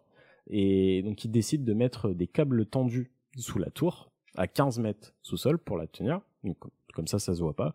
Mais encore une fois, le pro- il y a plein de problèmes dans tout ça. Le problème, c'est que le sol était toujours mouillé. Donc qui- c'était quoi leur solution On a envoyé des mecs Ils avec ont- des séchoirs. Tu rigoles, mais ils ont creusé plein de trous et ils ont injecté de l'azote liquide pour congeler le tout. Ah. Le temps qu'on mette en place le- les câbles. Oh, bonne mère, putain. Sauf que le problème, encore un autre problème, une fois que la glace s'est propagée, elle a fait tomber la base circulaire Oh là là. de la tour. Vache. Donc une fois que le, le sol a décongelé, la tour est retombée euh, de 1 cm. Mais c'est- genre d'un c'est seul mi- coup, Mais c'est poum. Mr Bean, l'architecte du Putain, truc. Mais c'est Tu dis, je comprends mieux pour le colisée. Hein. c'est pas pour balancer, mais. euh, et, et du coup bah ils ont tout arrêté Euh, et elle euh, elle continue à pencher vers le sud. Donc ils décident d'ajouter 230 tonnes de contrepoids en plus des 600 tonnes. Donc c'était encore plus grand et plus moche, plus moche et on n'y a plus touché jusqu'en 98 où ils ont trouvé un nouveau plan. Zizou, coup de boule. Ah, j'allais- j'allais la faire. c'est 2006, pardon. Et euh, le 10 février 1999, on retire, en- on retire un peu de, de terre sous le côté nord de la tour. Et en fait, Qu'est-ce avec, qui va se passer putain bah, avec le poids de la tour, ça va compresser Ouais. et ça va naturellement se redresser. Ça devrait, ou ça va Ça devrait et ça va. Oh Ah, et donc, au ah, bout, là, de, ça va. au bout de 5 mois d'extraction, mission accomplie, enfin entre guillemets, elle se redressait de quelques centimètres. Ah, bah ça fait comme 800 ans, quoi. Mais il y a un autre problème, Ah, putain. c'est que euh, le gouvernement italien ne voulait plus payer. Bah ouais, tu m'étonnes. parce Enfin, que euh, les à la base les travaux devaient durer au maximum 6 mois Ils ont duré 300 ans. ça a duré 10 ans Numéro bis, faudrait pas que ça devienne une habitude dans le métier. ça a duré plus de 10 ans et plus de 25 millions de dollars donc c'était pas Putain, mon vraiment Dieu. leur budget Ah, Bah à la non, base ouais. Euh, mais euh, les travaux ont repris en 2001 et ça a permis de redresser un peu de 50 cm Je comprends mieux pourquoi il coûte Ouais. aussi cher aujourd'hui. et euh, voilà Bah, pareil ouais. et euh, aujourd'hui euh, elle est décalée de 4 mètres et à ce qui paraît elle se redresse toute seule chaque année de 2 mm par an Bah, c'est un peu Wow. comme un tournesol, quoi. Ça, ça suit le- les- Bah non, en fait, avec le. Il y a Hicham et Erwan qui se font des câlins de la. Euh, je voulais juste faire un signe à Juan. Il me fait un Ouais, j'ai compris. high five. Euh, et euh, mais qui. Qu'est-ce qui nous arrive C'est c'est la conclusion, merde. Et qui sait, un jour, dans quelques siècles, on devra faire des travaux parce qu'elle est droite et qu'on voudra la repencher. J'ai- Tout ça pour ça, quoi. j'ai- J'adore tes sujets, mais oublie les conclusions. J'essaye de faire euh, un Et il truc n'y a avec une pas intro. qu'une seule sirène. Non, mais c'était ah, bah, très très cool, mais vraiment super intéressant. Merci, mais- Par contre, je rêve d'avoir Ichouchou qui fait un TEDx. Genre avec son vocabulaire, elle, elle s'est pété la gueule, sa race. je rêve de voir le TEDx comme ça, mais vraiment, je... Ce serait absolument incroyable. ce serait génial. Et, euh, ils- je pense qu'ils vont te contacter. sous- Non, c'est vraiment très très cool. Merci. Très chouette. Je m'hydrate la gorge. Et effectivement, fais bah, bien. si j'ai la chance d'y aller, je- j'aurai euh, moins les boules Non, de- franchement, en vrai, c'est c'est super C'est vrai que intéressant. je n'ai euh, jamais enfin, vu, c'est moi, même toujours pas. impressionnant quand Et tu l'as c'est pas en grave face de toi. impressionnant, Mm. c'est-à-dire que tu t'attends à avoir une tour penchée, Mais pas à ce point-là. Et là, tu mais à vois- ce point-là, Ouais, quatre non, mètres. euh, ouais, Quatre à mètres, ce c'est point-là, énorme. tu t'y attends Et pas tout quand cet même. étage, c'est pas tant que ça, quoi. Elle est pas haute, hein. Euh, Moi, non, moi, elle est j'avais pas- été elle- elle- déçu en la voyant. Oh, je ça va. m'attendais à ce qu'elle C'est soit vrai. plus haute. C'est pas la Tour Eiffel, mais. Ah non, bah non, c'est la tour de Pise. Enfin, Fatalement. Donc, Oh, ouais, est-ce qu'on passerait pas à ton petit sujet euh, Juanito. Ouais, on va, on va, Juan, on va allez. finir, euh, on va Juanesque. finir dans le calme. On Mais va, re- on va Juan, redescendre en Juan, pression. tourne-toi. On chill. Parce que vous avez quand même magasiné beaucoup d'informations, les amis. Donc finissons dans le calme. C'était la dernière séquence, c'était la dernière séance, et le rideau sur l'écran est tombé. C'est fini. Restez pour le générique. Si vous vous demandez qui est l'assistant électro, c'est le neveu de quelqu'un. Génial l'extrait. C'est probablement le neveu de quelqu'un. Super. Alors, l'assistant électro déjà. Qu'est-ce que c'est un assistant Moi, je électro pense qu'il assiste à un à mec. l'électronique Ouais, ouais, ouais, ouais. Ça passe. Hey Ça passe. Eh. de là à dire qu'on est brillant, il n'y a qu'un pas. Il n'y a qu'un pas. Donc on va parler un petit peu des génériques de fin. Comme je disais tout à l'heure, de plus en plus de gens restent au générique grâce à, à l'introduction des scènes post-génériques. Mhm. Et moi, comme je suis assez curieux, je regarde un peu les gens euh, à la fin d'un film qui sont dans le cinéma et qui restent assis en attendant cette scène. Et il y en a qui s'en foutent, qui sont sur leur téléphone. Et il y a ceux qui regardent un petit peu ce qui se passe euh, à l'écran et qui lisent le générique, mais un peu en diagonale. Et, et leurs regards incrédules m'interrogent. Ah bah, je comprends parce que moi non plus, je bite rien. Mm. Et Mm. je les comprends moi-même, puisque dans un générique, il y a des, des, des postes qu'on comprend, réalisés par, jusque-là, Oui, ça, va, ça va. on Avec s'en la participation de France 2, là d'accord. sort, ça va aussi, avec John Malkovich et euh, autres acteurs, ça va, mais Remerciement, le conseil général de Franche-Comté, Oh, ça, exactement, la toute dernière ligne où il y a la marque de la pellicule et les logos des régions qui ont participé, Ça, ça va. ça va, mais au milieu de tout ça, il y a plein de postes Des euh, que quand on n'est pas du correcteurs. métier, on les connaît Ah pas bah, forcément. non. C'est clair. Parce qu'il y en a qui parlent d'eux-mêmes quand on parle d'un décorateur, par exemple d'un chef décorateur, bah c'est le chef des gens qui décorent. Mm. Bravo. Ça va. Parce que Là, ça là, va. ça va. Ça, ça va. Ouais, ça va. Mais il y en a qui ont des noms un peu plus obscurs. Donc il y en a qui sont quand même assez connus. Par exemple, si on parle du, euh, du directeur, du euh, chef opérateur, ce qu'on appelle le directeur photo, C'est le chef de monsieur qui- C'est lui Attends, qui le est- chef opérateur. le chef op, c'est- C'est qu'on celui appelle c'est le celui chef qu'on op. appelle le directeur photo. c'est la même chose. C'est lui Ça qui n'a aucun prend sens. des photos. Et ben en fait, c'est la personne qui est responsable de euh, la- de l'image du film, de à quoi il va ressembler. C'est la personne qui va dire cette lumière va là, cette lumière va là, la Ok. caméra on va utiliser cet objectif. et C'est pas machin. le réalisateur. Et c'est pas le réalisateur qui fait ça. Ça, c'est une des premières euh, erreurs. Le réalisateur n'a rien à voir avec comment la scène va être éclairée ou quelle caméra on va utiliser ou quel objectif. D'accord. Ça, c'est de la technique pure et simple qui est gérée par ce qu'on appelle un directeur photo. Ok. Hmm. Mais ça, encore, c'est à, à peu près accessible. Et il y en a vraiment où on ne comprend que dalle. Alors, il y en a un qui est assez connu, je voulais introduire avec ça. C'est le poste de script, ou script, généralement. Et pour vous, qu'est-ce que c'est le script Ce n'est Bah, pas un le- scribe, vous arrêtez les blagues avec Edouard Baird. C'est le, le dialogue. Enfin, le, Alors. le- le- qui, quoi, qui, qui dit euh, scène 1, euh, Ichouchou rencontre Camille. Alors, le script euh, est un dans un synonyme salon. du scénario, mais pas le job. Le- qui écrit L'objet, ça. le C'est déjà script, quelqu'un qui écrit, ça c'est sûr. Oui. alors, c'est une personne C'est qui... c'est lui qui écrit ça.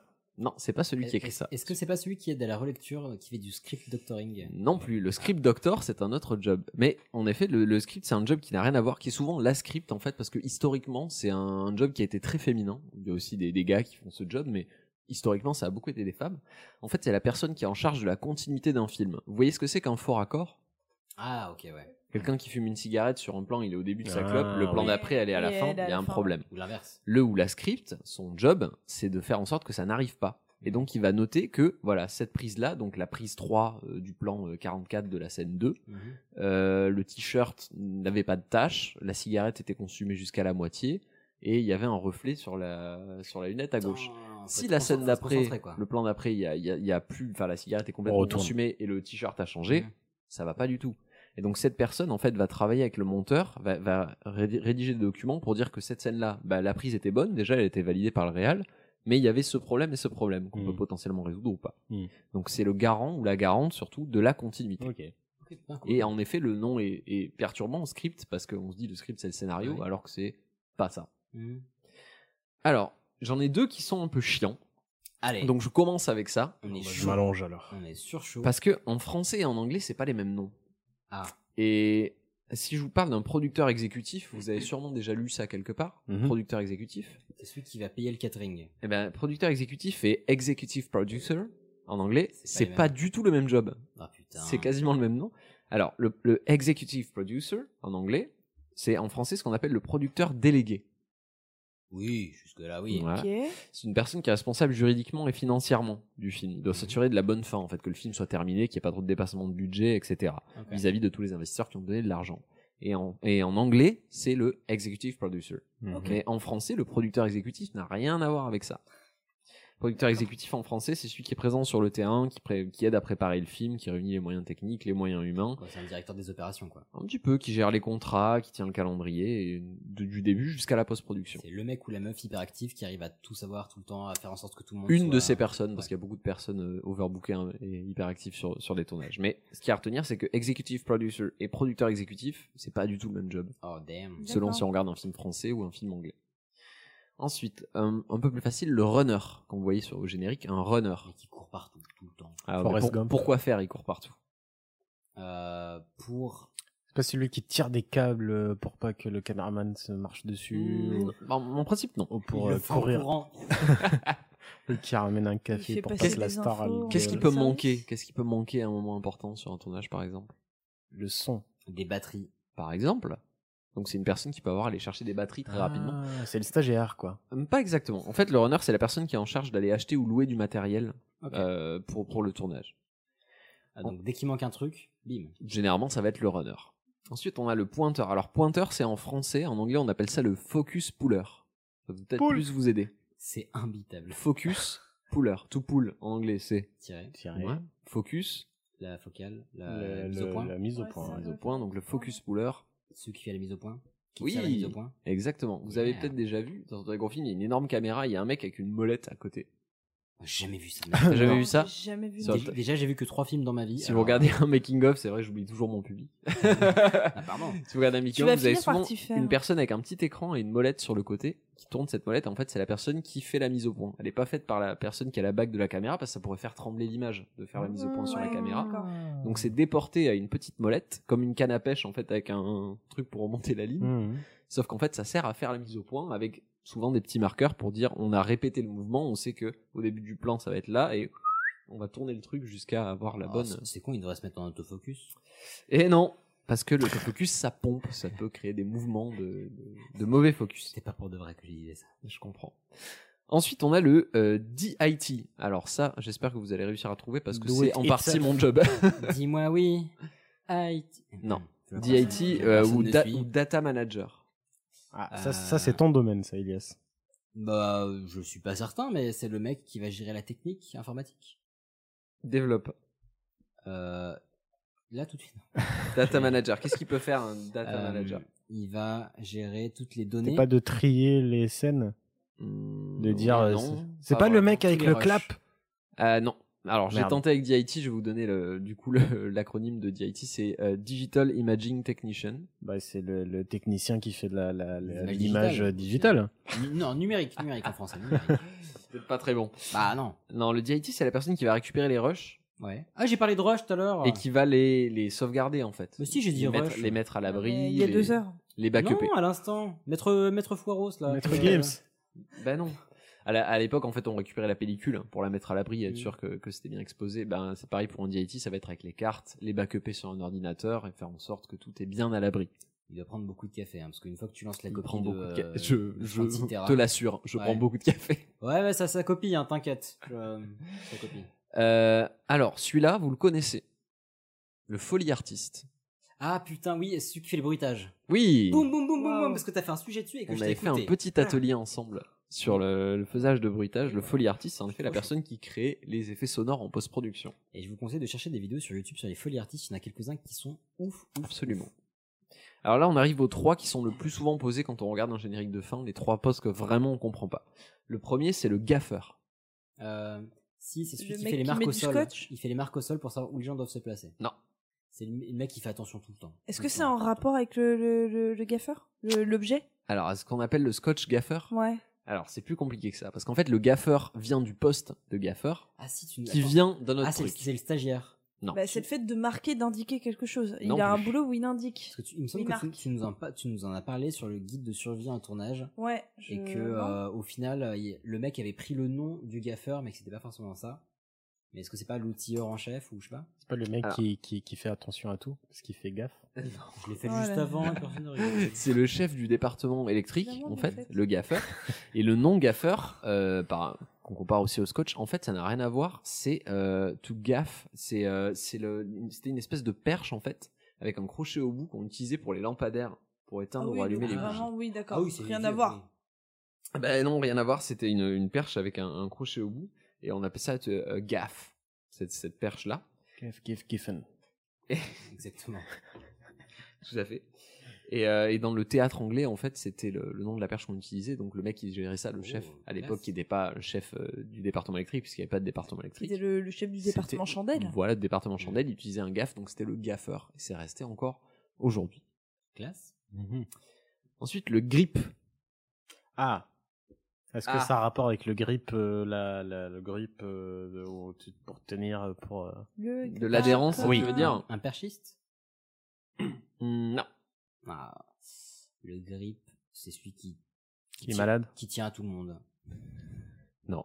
Le grip, en fait, c'est un- les mecs qui gèrent tout ce qui est technique, tout le matos, qui installent le matos caméra, tout. tout- Le stagiaire. Les gars qui. Non Non, mais il y a que Arrête des avec tes stagiaires. stagiaires. Écoutez, Mec, Stagiaire, c'est juste une personne qui apprend à faire un métier, ça s'applique à tout. vrai, et qui fait les cafés. les- Et nous avons tout- Non, moi Non, j'ai pas, non. fait- j'ai pas fait de stage photocopie. je Vous me- confondez Ah, bon, assistant et stagiaire, j'ai l'impression, dans, dans votre vocabulaire de tous les jours. C'est vrai, c'est vrai. Non, non, le Reste- grip, c'est respectons euh, une personne de l'équipe caméra, généralement, qui est responsable du matériel. Alors, le grip, c'est particulier, mais il y a aussi ce qu'on appelle le dolly grip, que vous pouvez trouver dans les génériques. C'est La qu'on a- dolly, est-ce que vous avez une idée Ah, de la ce que c'est Dollycam, c'est une caméra. Oui, Boum, boum, mais boum, pourquoi boum, Enfin, boum. c'est pas une caméra, c'est c'est un C'est matériel un de son. caméra. C'est pour le son. Non. La Dolly, c'est pour stabiliser Un petit peu. La dolly, c'est un rail, en fait, euh, c'est un chariot Oui, sur des rails voilà. qui permet de faire des travelling. Ah c'est Et pas- donc, le dolly grip, c'est le gars qui s'occupe de gérer ce, ce mécanisme-là. Ok. D'accord. Voilà. Putain, mais c'est ultra complexe de faire un film en fait. Faut un mec pour tout. Sans déconner Bah non, mais c'est ouf. Il faut un Absolument, mec il pour les rails. faut des mecs pour tout. Puis un mec pour les rails, mais les autres, enfin bref, c'est compliqué. Ensuite, j'ai le best boy. Euh, Vous avez déjà, je sais pas si vous vous rappelez avoir vu ça, un Le meilleur générique. garçon Le meilleur garçon, oui, littéralement, c'est ce que ça veut dire, mais je t'ai pas demandé une traduction. C'est celui qui a fait le plus de taf. C'est le, sta- on on l'appelle le Stakhanovich du cinéma. L'employé du mois. non. Mais ça pourrait avoir un lien. En fait, le best boy, alors, il y a des best boy grip, des best boy gaffeurs, par le, exemple. Le chef. Eh ben non, c'est le second.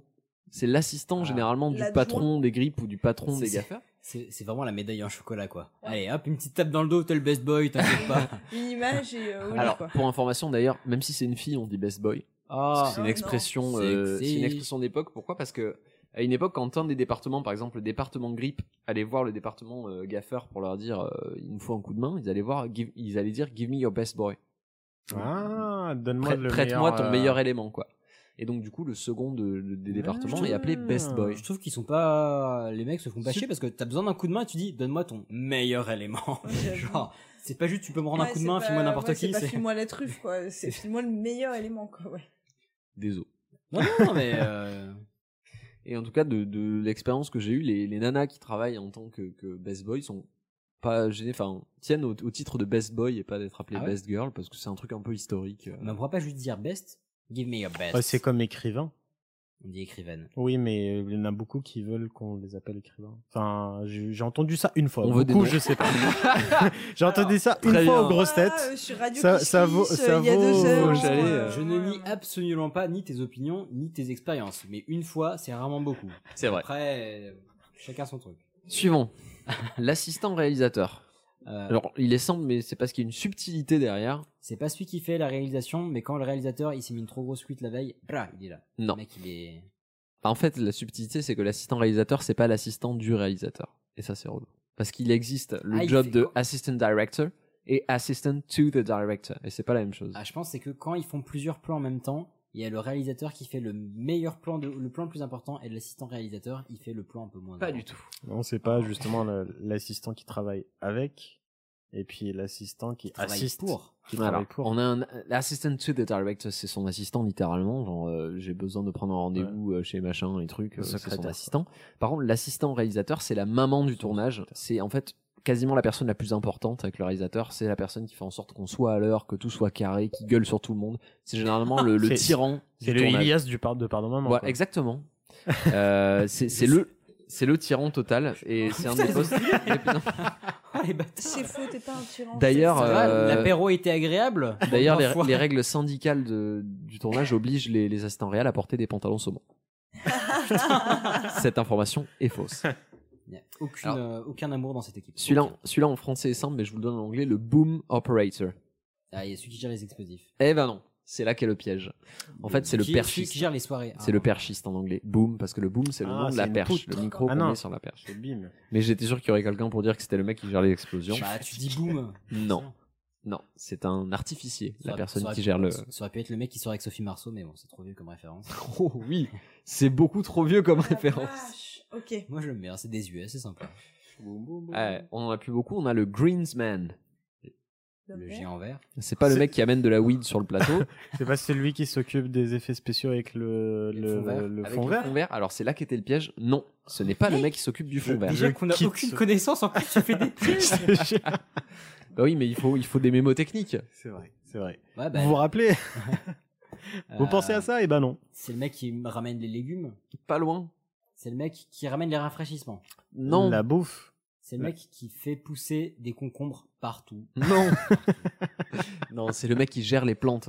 C'est l'accessoiriste spécialisé dans les plantes en fait. ça Bah quand tu vas sur une scène de film, des fois il y a des plantes. tu vois. C'est quoi ce truc je... C'est quoi ton métier Mais je gère euh, les cactus dans la Casa des Papels. Enfin, c'est. non, Ah, mais c'est- Ouais, mais tu remarqueras qu'ils sont super classe. Non, il y a des films où C'est le, de ce le- le- le métier, quoi. décor, le, dé- Ouais. le décor végétal est hyper important et il Oui, faut c'est- une personne pour gérer euh, tout ça. Oui, C'est pas Oui, faux. dans Weeds C'est par pas exemple, faux, c'est pas il y avait faux. un greensman qui faisait en sorte qu'il y ait des plantes de cannabis certainement D'accord. mal. Bah, du chanvre, qui je soient, pense, ouais. euh, voilà. Bah, plutôt du chanvre, ouais. Le bon cannabis. Euh, le props master ou Ah, property je sais, master. je sais.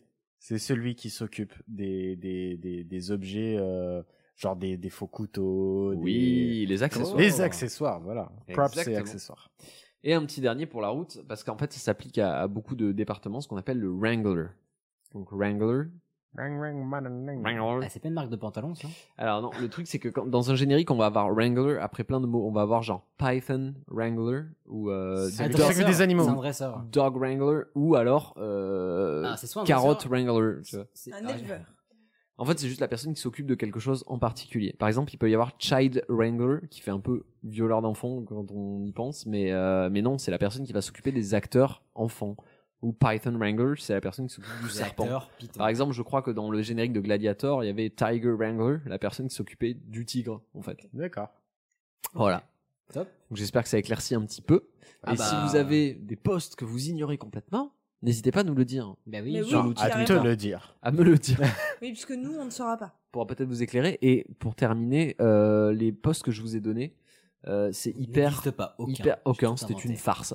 C'est hyper variable en fait, c'est-à-dire que sur chaque boîte de prod, donc sur chaque tournage, des fois ça va changer. Chacun va appeler le truc un peu à sa manière, et c'est ce qui fait que les noms sont un peu à la con à force.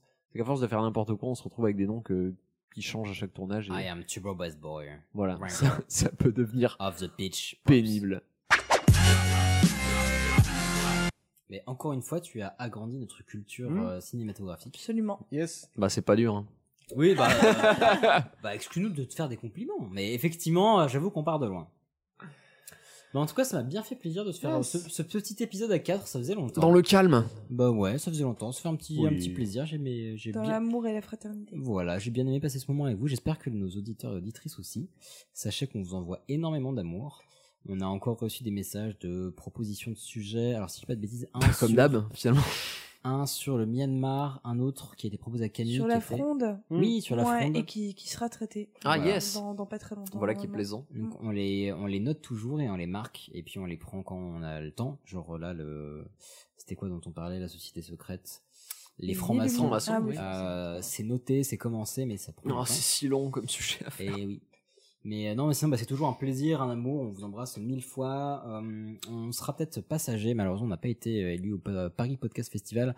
Mais on va passer faire un tour, voir les copains. On Il y y a sera. A- Anouk Perry qui a été, euh, Oui. qui est dans le concours. Il y a donc on- Samia aussi, il me semble, qui a eu un petit, euh, une reconnaissance. Voilà, donc on vous invite à voter pour elle. Et puis, euh, et puis bah, c'est toujours un plaisir de vous avoir, de vous voir, de recevoir vos messages toujours, toujours aussi choupi. Donc euh, on vous embrasse, on vous remercie pour vos likes, vos commentaires, vos partages. N'hésitez pas à partager, même si pour critiquer, c'est bien de critiquer, Oui. c'est sain de Ah, critiquer. C'est vrai. Donc critiquer, et s'il y a des bisous et des 5 étoiles sur iTunes, c'est cool. C'est bien aussi, on va pas se mentir. Voilà. Donc on vous embrasse bien fort, on vous souhaite euh, bah, encore bien de bonnes semaines. Et puis bah, portez-vous bien, prenez soin de vous et prenez soin les uns des autres. Allez, bisous, ciao. Ah, Bien à vous. À très bientôt. Et maintenant, qu'est-ce qu'on fout Mais Eh, dis-tu une connerie Tu veux que je lui dise d'aller se faire enculer